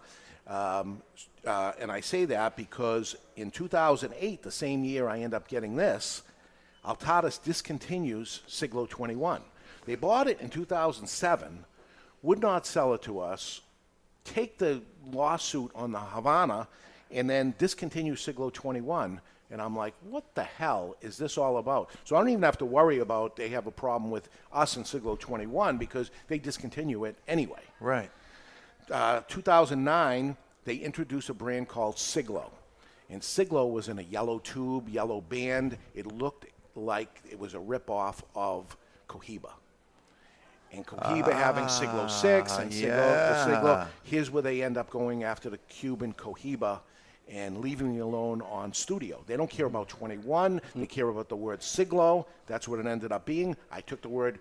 Luckily, I took the Siglo word out. I went to studio. I could have certainly went to Siglo something else, but as luck would have it, Xikar ends up fighting them. And Xikar says, nope, Havana Collection, we're going to end up having a lawsuit. And I talked with Kurt through this whole thing that he was going to do it. I said, listen, it's going to hundreds of thousands of dollars in legal fees. He said, I'm going with it. He ends up winning. So he's allowed to use HC. As soon as he wins the lawsuit, General Cigar buys the HC, which is their competitor, Altadis' competitor. So what the heck, you know, this is convoluted and, Well, and he probably some art of to war sell stuff. it to make back that money that he spent on the law- lawsuit. But also that General Cigar wanted. Yeah, it's it's the, art of war. They want they want wanted another bullet in their gun against they, their competitor. They can use Habano. I guess anybody could at that point, right? Because they prove precedents Mm-hmm. that they can do it. Um, 2017, Altadis um, puts a cease and desist letter against Nelson Alfonso. This is uh, Byron and Atabey for selected tobacco for using Siglo 19, 20, and 21. Interesting. So we don't know where we're at with that. And um, the Siglo brand is nowhere to be found. It was they a- ended up making it. It was a colossal flop. Yeah. So Studio 21, a quiet brand behind the radar. Those who know know, including Henke Kelner. So Henke comes up here to visit us. We're doing a Davidoff event. So we're in the office. I said, "What do you want to smoke?" And he said, "Siglo 21." I'm like, "Of all things, mm-hmm. this is what you want to smoke? A three dollar cigar, Siglo 21?" He said, "They're fantastic." He walked by the case, and I, now you're kind of connecting some dots for me. But he, he pointed at the case and said, "Too little. Too little money. You're not charging t- enough money for this." Absolutely. And so they, he knows something we don't know. Well, and we know. I mean, the price is going up, but the price hasn't gone up yet. But I, I would expect January 1st, we're going to see a price increase on this, as, as it's ridiculously priced, to be honest with you. Um, but here it is, still out there. We're talking about well aged tobacco, long filler premium tobacco, buttery smooth. Unbelievable cigar for what the, what it is. We're talking three dollars per cigar, fifty nine ninety nine for a box of twenty of these. You mentioned buttery smooth. For me, it tastes like buttered popcorn. Mm. I'm with you. I'm picking that up. Come on, Ed. wow. He doesn't get it, and he's smoking it himself. and he's part of the gang Oh, already. the shoe is now on the other foot, Barons. I used to like you, Ed. So that's the story of it. Uh, as crazy as that is, right now let's take a peek into the asylum from our friends at Asylum Cigars. They're coming to take me away, ha ha. They're coming to take me away, ho ho, hee hee, ha ha. To the funny farm where life is beautiful all the time. And I'll be happy to see those nice young men in their clean white coats, and they're coming to take me away. ha ha. This week, I, whoa. What happened? I don't have my sheet with the the little insane six by sixty. Uh oh. That's a problem. All right. Yeah. So Today aside, is Brought to you by Asylum. Asylum cigars. So they take make the no insane. Take the eight by eighty cigars. Um, my apologies to Asylum, but this week our friends at Asylum, with their parent company CLE, released their greatest hits in a can. For fifty nine ninety nine, you get ten cigars and a lighter in a promotion called Save the Cans. Giggity. This insane deal has a minimum of a $99 value, as each can contains a different selection. The proceeds of Save the Cans is going toward free breast cancer screenings in Danlí, Honduras, which is home to the CLE Asylum Factory. So why is this insane? This seems like a nice thing. However, this wasn't the original plan, as the company had wanted to donate the money here in the United States. As they began calling around to make the substantial donation, East Breast Cancer Organization stated they would not accept a donation from a tobacco company, and that, my friends, is not only insane, it's asylum. They're coming to take me away, ha ha. They're coming to take me away, ho ho, hee hee, ha ha. To the funny farm where life is beautiful all the time. And I'll be happy to see those nice young men in their clean white coats, and they're coming to take. Uh, incidentally, to all the ladies in the audience, Barry is offering free breast exams himself. I should say he is not a medical professional, Yes. but he is experienced in uh, handling the cans, as it were. So that is a nice thing they're doing, though. It is, but like, how, how does a United States Breast Cancer Organization that wants to fund research to defeat breast cancer say we're not going to accept a substantial donation because you're a tobacco company, Which has nothing to do with breast cancer at all. which is absolutely ridiculous. Yeah. It's insane. It's asylum. It's asylum. It's asylum. So anyway, they're doing a nice thing, and uh, you know, no good deed goes unpunished, right? As Mm-hmm. they say. So, but the ladies in Honduras could use it. Could help them. 100%. They're doing it right in the town square, also in the center of the town. Yeah. Um, so they're looking to, you know, give the free screenings to every woman in Danlí. Nice, nice. Looking at our calendar of uh, weeks ahead, we have uh, a legend and a deal next week. That's what we're going to talk about. A uh, um, actually a liquor legend, I would say, um, and we'll we'll talk about that next week. The following week, we're bringing in a scientist and a doctor. Dr. Mark S. Marcosi. He's been on the show. It's been a long time since we had him. It's pronounced Micozzi. That way, if anyone wants to Google him, it's M I, not M A R. It's Micozzi. I spelled it M A. Well, you spelled it incorrectly. It's Micozzi. M I C O Z I? Micozzi. Two Z's. ZZI, yeah? Okay. I spelled that wrong too. Well, whatever. I, I pronounced it wrong. I spelled it wrong. But he'll be here on October 27th. And um, we'll interview him. Very, very interesting guy. And um, he has a new finding out there that um, he wants to share with you that has everything to do with uh, cigars. And uh, we'll hear that. Uh, I'm, mention- I'm pointing my headphones because I'm only hearing one side. All One side shut off. I don't know why. But anyway, uh, the following week, Roma uh, is the owners of Roma Craft. It's a little better. The owners of Roma Craft, Mike Rosales. Did I say that right? Yep. Rosales and Skip Martin. Uh, we talked to them about the difference between the cigar industry in Europe and the United States. Right. And they're just back from InterTabac. and- Right. So they were there, and uh, they actually asked for this. This is what they want to talk Mhm. about. Uh, we know that they have a cigar that's only for Germany, I believe. The Wanderlust. Yeah. So uh, they'll, they'll say why they did that, and uh, we're going to have him up actually for uh, both of them up uh, all day Friday, visiting our stores, and then uh, Saturday here at the Salem's location in Studio 21, Yep. uh, and we'll see what they're all about. And if you're in the area, you're going to want to go to all three stores because each store will have a different limited edition or limited release Ah. than the other store. Okay. It's not confusing or anything. Uh, November 11th, 25 years ago, I opened up my first issue of Cigar Aficionado. We're going to dig through that page by page. Uh, it's going to be a special edition of the Cigar Authority because Mr. Jonathan won't be here. Oh, you know what? I think I'm gonna I'm gonna pull a little audible myself. I think. Really? What? You, you're going to actually come? No. No. All right. He No. won't be here. So I'm it's on gonna be- vacation. it- it'll be a great show because Jonathan won't be here. Jo- uh, Barry gets a word in edgewise. I mean, Uh, how, what more can we do for him? We put him in the middle, and he's still not talking. right. It's kind of hard, you know. The only thing harder would be if Saka was here. There we go. November 18th, uh, the contenders for the Cigar of the Year. We've compiled that up. We're just about done, and uh, we're going to give the information out on November 18th. All the way to November 25th, believe it or not, our 400th issue, four- 400th show. Unbelievable. 800 hours of this mess.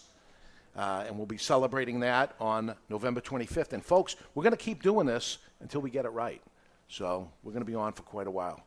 I understand somebody had done a podcast up to 500, so we're guaranteed to go Oh, 501. at least 500, right. 501. So um, that's it. We're just going to keep going. So uh, you got anything in the mailbag, Mr. J? Well, this uh, this time I'm going to go. We have some people that have commented on some of our videos on YouTube. So they haven't submitted anything through the contact us page, but some of them were interesting. So I'm going to read those. Okay. Uh, on the AJ Fernandez episode, Jack writes, "Shockingly rude.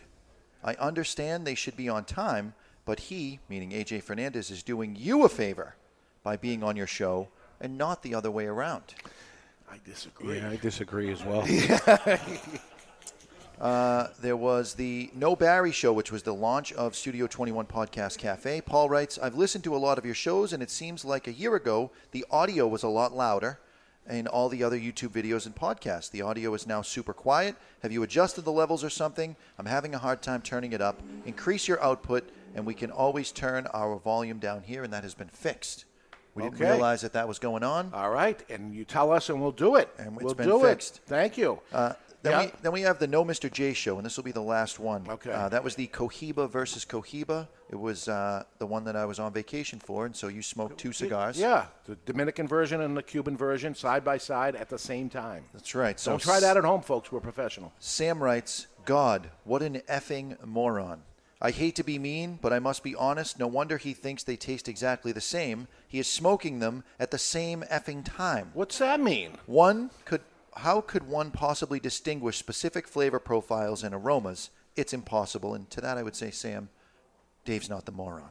Do you ever eat food on a plate and you try some mashed potatoes and then you try some meat? Oh my God, I can't tell. Or- Is that meat or mashed potatoes? that Or I what just if you what if you had what if you had beef and chicken? You can certainly tell the difference between those two.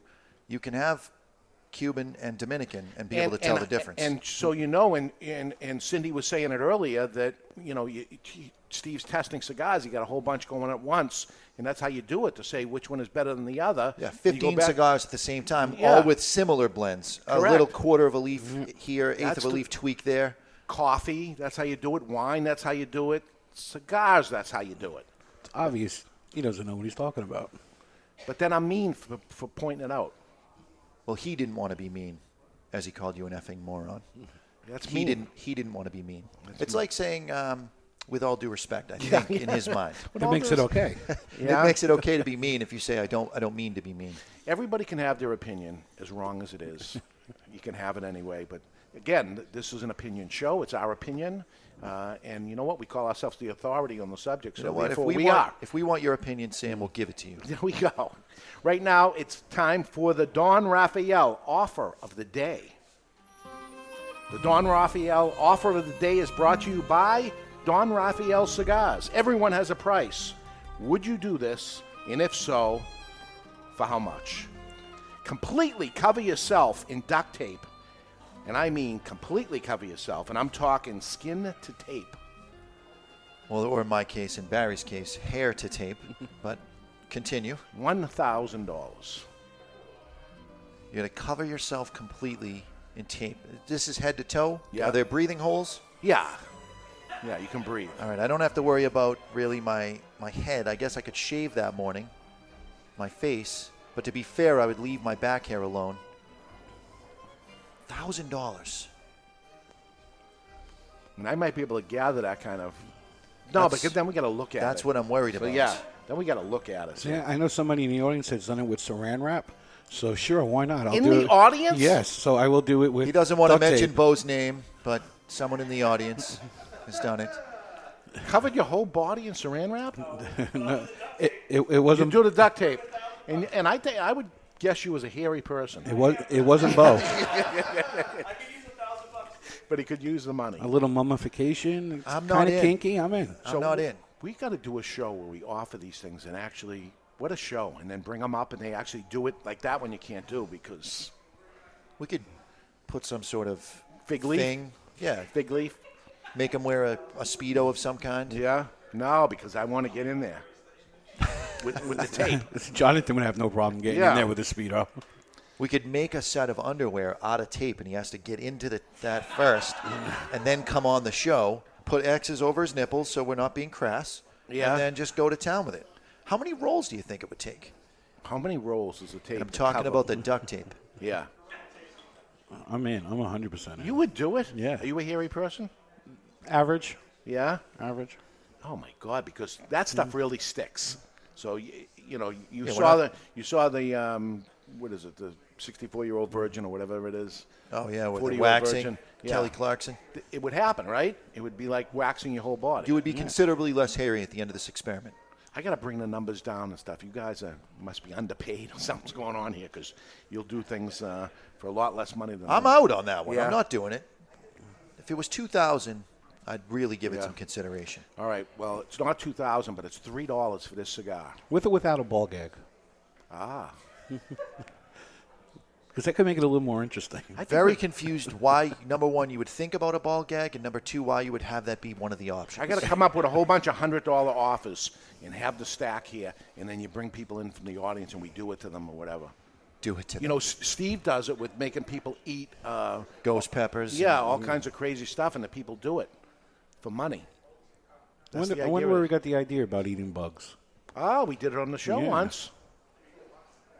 Often And imitated. Cindy's, uh, Cindy's nodding over there, so I she remember may know something we don't. He wanted to do an event with us where we had to eat a five-pound block of Velveeta cheese. When, when they introduced the um, the Liga um, Dirty Rat, Okay. so that was going to be the introduction of it, and everybody eats five pounds of Velveeta cheese. And That's I- sadistic, is what that is. yeah, so I, I bowed out of it. I'm, I'm in for a lot of things, but I bowed out, and I'm like, somebody's going to get hurt. You didn't have to do it. No, but I'm worried about somebody dies here, and then I got a lawsuit or something happens, whatever. Anyway, what do you think of Studio 21? Three dollar cigar. This is no three dollar cigar. Smokes at least double, probably closer to triple. Buttery richness reminds me of buttered popcorn. There's some subtle cedar notes. It's, a, it's an enjoyable Lonsdale. This is not my without a doubt. size when I buy Not Studio mine either. 21. I am a Robusto or a Toro guy. Yeah. Sometimes the Presidente. Um, but they, it is in my regular box rotation. Try the torpedo in this. Very, very good. Torpedo's also good. They got a we side- sell out of the torpedo so fast. Yeah. I, I just choose not to buy it for myself because I want to let the customers buy it. There's a big size too. The number one, the yeah. number one, I believe. Big giant size, unbelievable price. Anyway, uh, let's go to break. When I come back, uh, today's classic three-way, and uh, Mr. Jonathan gets debonair. More letters in the mailbox, and lots more. We're live from Studio 21 Podcast Cafe, and you're listening to the Cigar Authority on the United Podcast Network.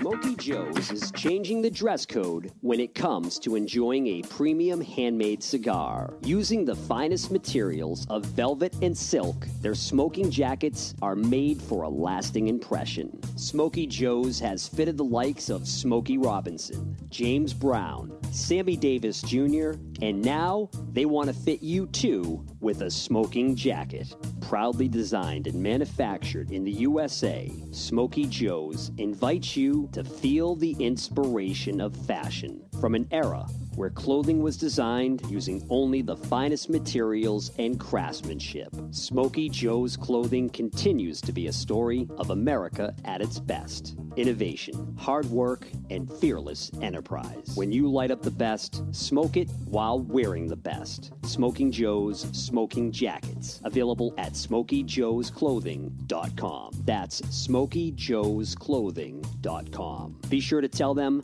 the Cigar Authority sent you. Let's talk a little about Rough Rider cigars. So here is where the motorcycle culture meets Cigar Nation. This badass looking cigar uses the name Rough, but delivers a smooth as silk ride each and every time. Even before lighting one, you can't help but notice its sweet like honey flavor. Smooth and creamy, resembling slightly sweetened butter. Outstanding. The Rough Rider cigar is so beautiful in so many ways. We're talking a premium cigar, imported, long filler cigar, but wait till you hear the price. Every cigar is in the $3 price range. That's right. Even the Churchill in the 6x60, every cigar is in the $3 price range. Rough Rider cigars. There's nothing rough about Rough Rider except the name. Rough Rider cigars. The following message is brought to you by Drew Estate. Drew Estate, the rebirth of cigars in the new Drew Diplomat app. Join me, Barry Stein, from the Cigar Authority on Drew Diplomat. As you know, I am quite partial to Liga Privada number 9 from Drew Estate. So join me for a Liga and share your experience with Drew Estate. And while you're at it, don't forget to check into Two Guys Smoke Shop on the Drew Diplomat app. Drew Diplomat is now available for the iPhone and Android. To learn more about Drew Diplomat, visit drewdiplomat.com. That's drewdiplomat.com. You must be at least 21 years of age or older and a resident of the United States, including D.C. To be eligible for membership in this program, other terms and conditions apply. Surgeon General warning cigars are not a safe alternative to cigarettes. Founded in 1989 by Mariana and Nestor Miranda, Miami Cigar and Company proudly celebrates their 25th anniversary with the release of their flagship brand, the Nestor Miranda Collection. Made in Esteli, Nicaragua by Don Pepin Garcia, the collection is available in three distinct wrappers, aimed to please even the toughest critic. Nestor Miranda Collection. You only get one life. How will you live yours? Jose Dominguez, Jose Dominguez, Jose, Jose, Jose Dominguez. What the hell are you doing? I'm writing a commercial for Jose Dominguez. Well, what you should be doing is talking about how good they are. That Jose Dominguez makes millions of cigars for other people, but saves the best tobaccos and the best blend for his namesake, Jose Dominguez. Not singing a song, if that's what you think you're doing. What I am doing is creating what is known as a donut. Hey, nobody's going to take away your donuts. No, a donut in a commercial is when it starts with a jingle and then the information comes in and then ends with the song again. The information is the filling of the donut. Why does everything you talk about have to center around food and usually donuts? I don't know. Listen, Jose Dominguez cigars come in four great sizes and two wrappers the mild, buttery, smooth natural, and the slightly bolder Maduro. And every cigar is about $5. You know as well as I do, Dave, Jose Dominguez is no $5 cigar. It's worth so much more, it's a sensational value. Okay, here's the end of the donut. You ready? Jose Dominguez. Jose Dominguez. Jose Dominguez. Raised in Cuba and steeped in the rich tradition of the Fernandez cigar legacy, AJ Fernandez produces unparalleled premium cigars in Esteli, Nicaragua, ensuring superior quality. The day-to-day operations at Tabacalera AJ Fernandez Cigars de Nicaragua are managed under the watchful eye of AJ Fernandez himself. Through a fusion of inherited techniques and learned patience, AJ Fernandez filler tobaccos are grown from prized seeds which are proprietary only to the Fernandez family. Perhaps the most essential quality of the AJ Fernandez line of cigars, such as New World, Enclave, and Last Call, is the perspective and motivation of AJ Fernandez, as well as the history of the Fernandez family. Enjoy the continuing legacy of AJ Fernandez cigars. This is Eric Hansen from Hammer and Sickle Cigars, and you're listening to the Cigar Authority on the United Cigar Retailers Radio Network. And we're back, broadcasting live from the La Flor Dominicana Cigar Sound Stage. Gentleman Jonathan's going to do it debonair style. We got a classic three way, letters in our mailbox. But first, I want to uh, mention people have asked many times, especially in the area. Uh, we do the cigar school every once in a while. We, we do a cigar tasting actually every single week, a charity event that we do. Uh, I say we, me and Jonathan do it. And you do most of the talking, let's face it. yeah, I do. I do. And um, but once a year we make it available to whoever wants to come and do it. And uh, this uh, we do it multiple times a year. But the next one coming up, or the last one coming up for this year, is going to be Thursday, October 26th, uh, from 5:30 till about 8 o'clock. And Jonathan starts pushing me along around 7:30, and sometimes I go way too long, and he yells at me. I'm a yeller. But um, it's a uh, it's not a 101. It's more of a 301 or whatever. Uh, hopefully, you get a lot out of it. Most people uh, end up uh, that've been smoking cigars for years and years leave and have a different appreciation for cigars. Uh, we smoke a cigar together and we go through all the aspects of it. So you hear us taste this uh, popcorn and uh, buttered popcorn and this and this and this, and you say, "I really don't get it." And uh, sometimes it's how you're cutting the cigar, lighting the cigar, smoking the cigar. By the time you leave, hopefully that's what you get. So if you're anybody's interested, stop by a Two Guys Smoke Shop location or call us. And uh, tickets are twelve dollars. Uh, again, we have to charge something because we're not allowed to give away cigars. So we do twelve dollars if you don't feel like uh, you got your money's worth. It's money back guarantee. You'll get your money's worth. So uh, once again, Thursday, October 26th, and some tickets are available if anybody wants to get in on that. Right now, we're smoking the Studio 21. Not what we're going to give you. Uh, we'll give you a more expensive cigar at there, but boy, this would be an interesting cigar to give blind, like we did. Yes, it uh. I did to you guys. You, you smoke it and you think it's way more expensive than it is. Uh, that being said, it will become more expensive because January, I know of a price increase that's happening. I just don't know how much it's going to be, and we'll see what the price is I'll going to be. I, for one, will be stocking up. not a bad idea. Right now, while you're enjoying life to its fullest, it's important to be debonair. How to be more debonair and gentlemanlike is Gentleman Jonathan. Do you need a gentleman? Gentleman. I'm a gentleman. You need a gentleman? you wouldn't want to call me gentleman. Ladies, fasten your seatbelts, switch on your electronic devices, and pump up the volume. You need a gentleman? And this is The Gentleman's Way, brought to you by Debonair Cigars and Rum. Debonair provides its clients with suspension of reality.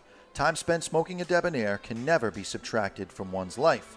Uh, and today's ele- elevator etiquette was suggested by Mike from the Contact Us page. And here are some simple rules to entertaining, I'm sorry, to entering and exiting the elevator. Number one, the people in the elevator have the right of way. If you're waiting to get on, you should wait until everyone who is exiting on your floor has cleared the elevator, and then you may enter. Number two, if you are leading the pack into an empty elevator, walk in, move to the side, and hold the door for everyone who is entering. You are the guy closest to the oh, buttons. Oh, Mr. Jonathan, look at what he is saying here. You are the guy that ran out of the elevator and caused me to be stuck in an elevator for an hour in Havana, Cuba. Hold the elevator door. Go ahead. This is entering, not exiting, and I gave everyone in the elevator fair warning that I was experiencing some intestinal issue and I needed to get to the restroom, and I gave everyone instructions on what to do. you Oh my and Jessica chose not to heed the warning. I was debonair. ass- oh my God! I God. was deb- I was debonair that day. Talk about break. Oh my God. If you are the guy closest to the buttons, you are the guy people who will expect to push for their floor. Uh, as you reach a floor that is not yours, keep the doorway clear so that anyone exiting may do so without asking you to move. Uh, Elevators are enclosed spaces, Barry Stein. Farting, although funny to the farter, is generally not appreciated by the folks sharing that space with you. Hold it until you hit the hallway. I like to crop dust just before I leave. It's not very debonair. Uh, and finally, if an elevator is full and a mother with a small child or a young lady with a lot of bags would be able to fit if you gave up your spot, you should do so as a gentleman. The question is, are you debonair or not? This is when I miss Chuck the most, when you do the debonair segment. You're the last one. I gave everyone fair warning that I was stuck in an elevator. I with- needed with no air exit. conditioning. It was so humid. It was like ninety something degrees. Oh Next week. I'm going to do a debonair segment on how you should pay attention when someone gives you How about- instructions. How about, how to how to bring food to a party and take it back with you? You're the last guy that should be on this segment. It's the craziest thing. How, how to be debonair? Listen, not everyone, not everyone is debonair all the time. And since taking on the segment, which was after I left with the food, and after I left you in the elevator, that I warned you fairly that I had to do that. Oh my God! I've changed my life around. All right, from the assholes, let's bring up Aaron. He, he did not show up last week, but uh, he did not show up for our show. He showed up for his show. He doesn't miss his show. But this is Aaron from the ash holes, and you can hear the ash holes every Wednesday at uh, what three ish, four, four o'clock, four o'clock. So we have no uh, microphone on. On two? There we He's go. on. There we are. on. There Yeah, we- so the uh, check that Jonathan gave me did not show up last week. Didn't clear. The So, check. That's why I'm He's- back. Yes, so Like I would try to buy you off. buy you off, and uh, he's always worried about. Uh, we figured it out last week. Who did we bring up last week? We bring Ed. We brought Ed, who killed them, right? Mhm. And the, and the answer is these guys are very bad. That's what it is. Although you you did two points how many times in a row was crazy. All of them? Uh, but it, it was statistically improbable. I well, say that. I did. I said earlier in the week to these guys that uh, it played to my strengths because it was more pop culture-ish, and that's I, I do better in that realm rather than dealing with people. So All right, so uh, you're the guy to beat today anyway, and right now it's time for the Classic Three Way brought to you by Classic Cigars. You've heard of epic rap battles. But now it's time for the epic battle Wow, it's kind of intimidating to be in the presence of so many great athletes. for this day Tell anyone about this, I'll f***ing kill you. I'm kidding, I'm kidding. in classic history. Is looking at you, kid. Brought to you by Classic Cigars. Nervous? Yes. All classic cigars are handmade and imported from the Dominican Republic, and every cigar is priced under, get this, under $3 per cigar. You like that, baby? Let him know where that came from, yeah! Choose any blend, including the Classic Connecticut for its mild and smooth taste, the Classic Maduro for its bold and spicy flavor, or the Classic Cuban for its sweet sun grown and nutty overtones. That's undertones, you idiot! Whichever classic you choose, it's a classic cigar. Available at twoguyscigars.com. That's twoguyscigars.com. Celebrate today with a classic cigar. And that's another great $3 cigar. You're looking for $3 cigars. Here you go. Studio 21 Classic. If you're on a budget, and that's the way you got to go, that's the way to do it. So, Aaron, you are our champion, so we're going to have you go first. And it's not going to be the birthday, it's going to be happen this day. Okay. George Eastman patented the paper strip photography film. Oh gosh, paper strip photography film. So like Polaroid. Yeah, but he's Eastman. Eastman, Eastman, Polaroid, right? okay. Eastman Polaroid, Okay. right? So this is where it came Oh, from. Let's see. I'm going to say 1950. 1950. I'm going with 1926. 26. I'm going to say 1934 because the first patent was issued in 1934. So I'm just going to play play it straight there. Everybody is way over. Mm. It's 1884. Film. Who would've Right? guessed? 1884, way over. Going over to you, Barry. The book, Winnie the Pooh. I did write 18 over my nine, and I just misread it. I would have had that one. Damn it. My God, it's so undebonair of him. I didn't. Making believe that he would have got it every Woulda, time. coulda, shoulda. Look, Barry, see, I wrote it. That looks like a nine to me. Yeah. That's what it looked like to me, too. Barry, the book Winnie the Pooh was released today. What year? Winnie the Pooh. A. A. Milne, I think, wrote it. I'm going to say it came out pre World War II. I'm going to say 1923. 23. Mr. 1919. 19. 1915.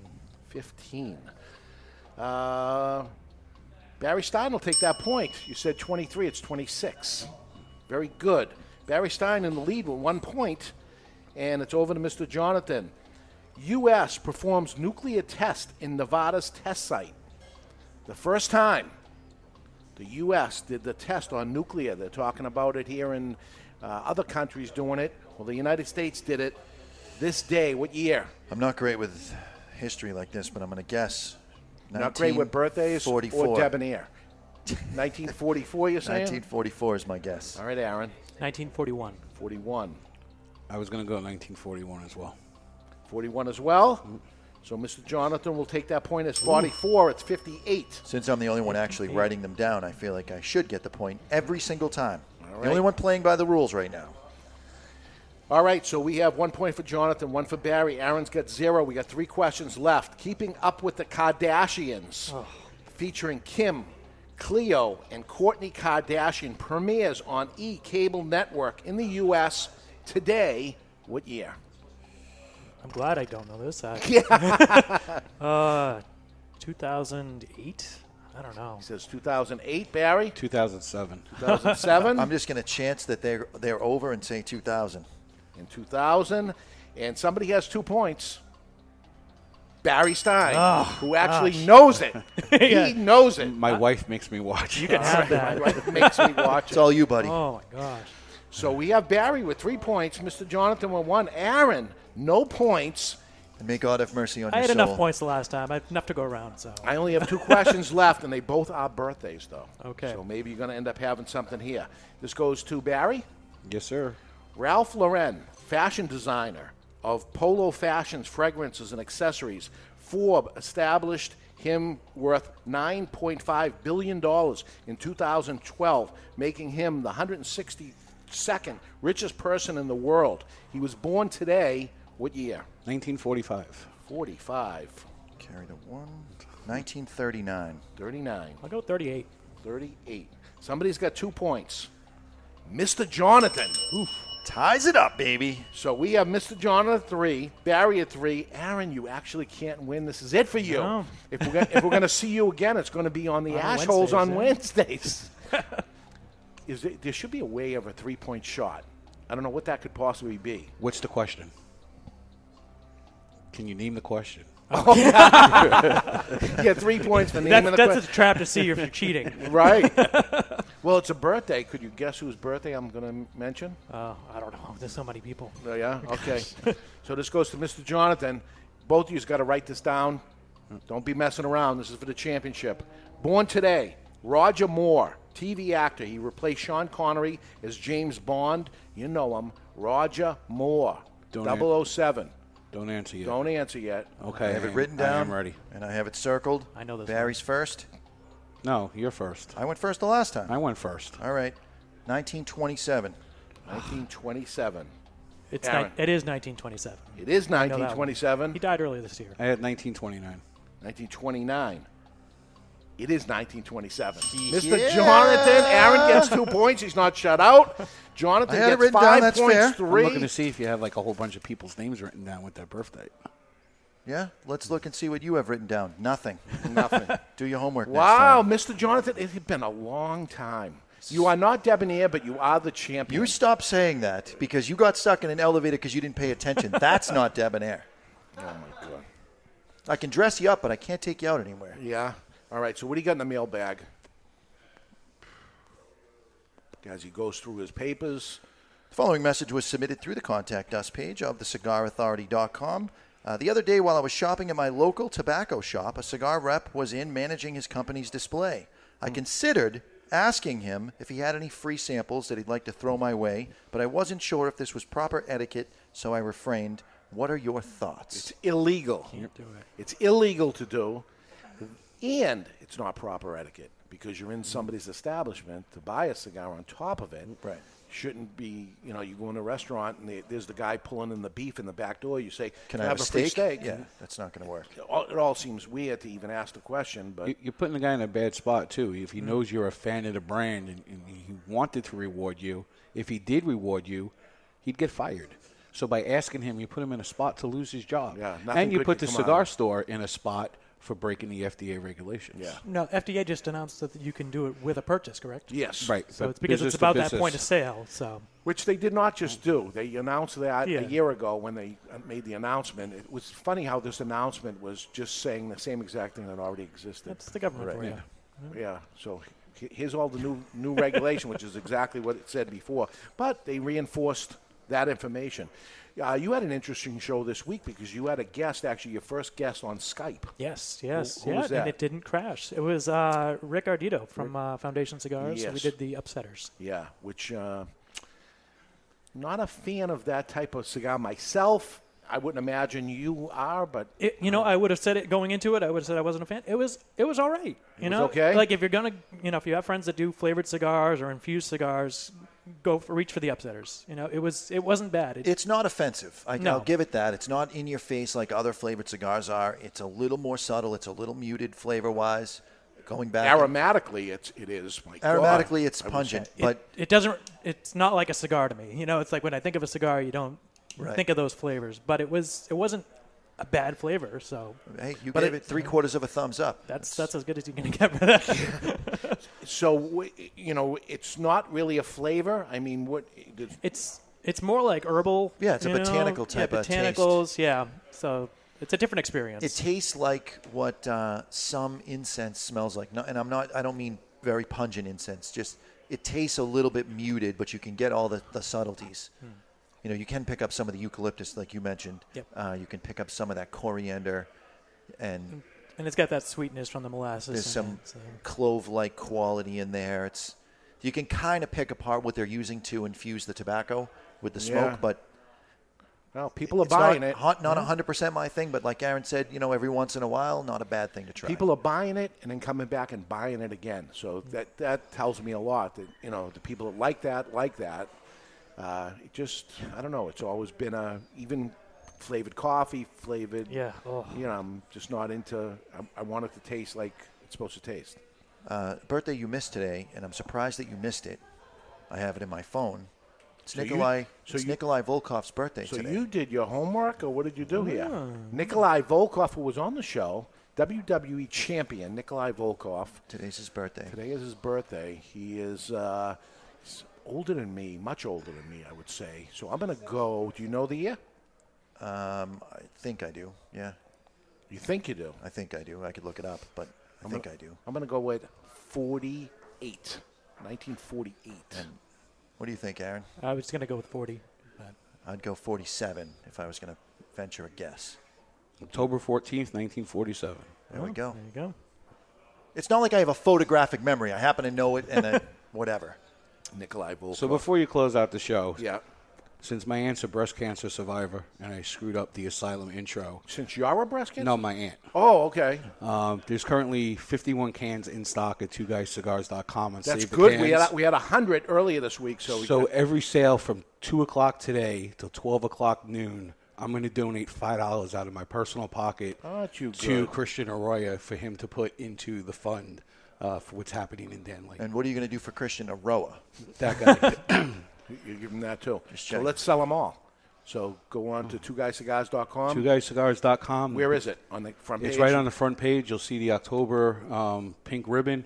Um, can't miss it. Yeah. So between now and 12 noon, every can that's sold, I'll donate five dollars. All right. So it's good. Very nice. Very nice. Anything special this week on uh, the Ashholes? We're actually smoking four cigars. We're, go- we're because we're heading into the winter season, so we're going with the short format, you know, quick quicker smokes. Uh, and I'm going to try to smoke all four by the end. Keep What's them all one going. hour, 60 minutes. I'm going to try to keep them all going the whole time. Oh, you're gonna light 'em all at the That's gonna be time? the challenge is, is keeping that first one going for, till the end. But it is. We'll see how that goes. Have you ever smoked multiple cigars at once? Yes, but uh, it doesn't always end well. one usually goes out, and so trying to keep four short format cigars going at once is going to be the challenge. All right, that's it, Ed Sullivan. Good job on the wheels of steel over there. Next week, a rare and hard to find four generation bourbon attaches his name to a cigar. How and why are they doing it? And there may be some cigar brands closing production already with the FDA looming regulations that are happening.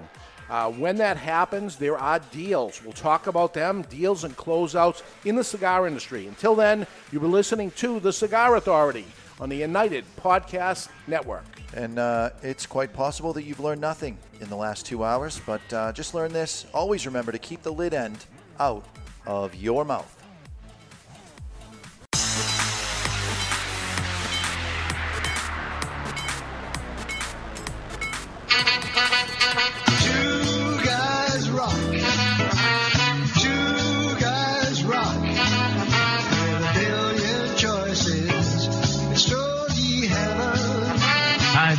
Pat Whitley. Can I have your attention for a second? I want to tell you about a fellow named Dave and the fact I have been buying my cigars from him since 1985 when they first opened up. Two Guys Smoke Shop. Now, Two Guys Smoke Shop have three convenient locations right over the Massachusetts border in tax-free New Hampshire. Now, here's something I bet you didn't know. Two Guys Smoke Shop is America's largest cigar shop and has the largest inventory of cigars anywhere. Wait till you see this place. You're not going to believe it, all right? Now, if you like cigars, you can't find a better place to buy them than at Two Guys Smoke Shop. They're in Salem, New Hampshire, Seabrook, New Hampshire, and their new location in tax-free Nashua, New Hampshire. It is worth the ride. You can call triple eight two cigar two. That's triple eight two cigar two, or on the web at two guysmokeshop.com. The best place to buy cigars anywhere is Two Guys Smoke Shop. It's Stogie Heaven.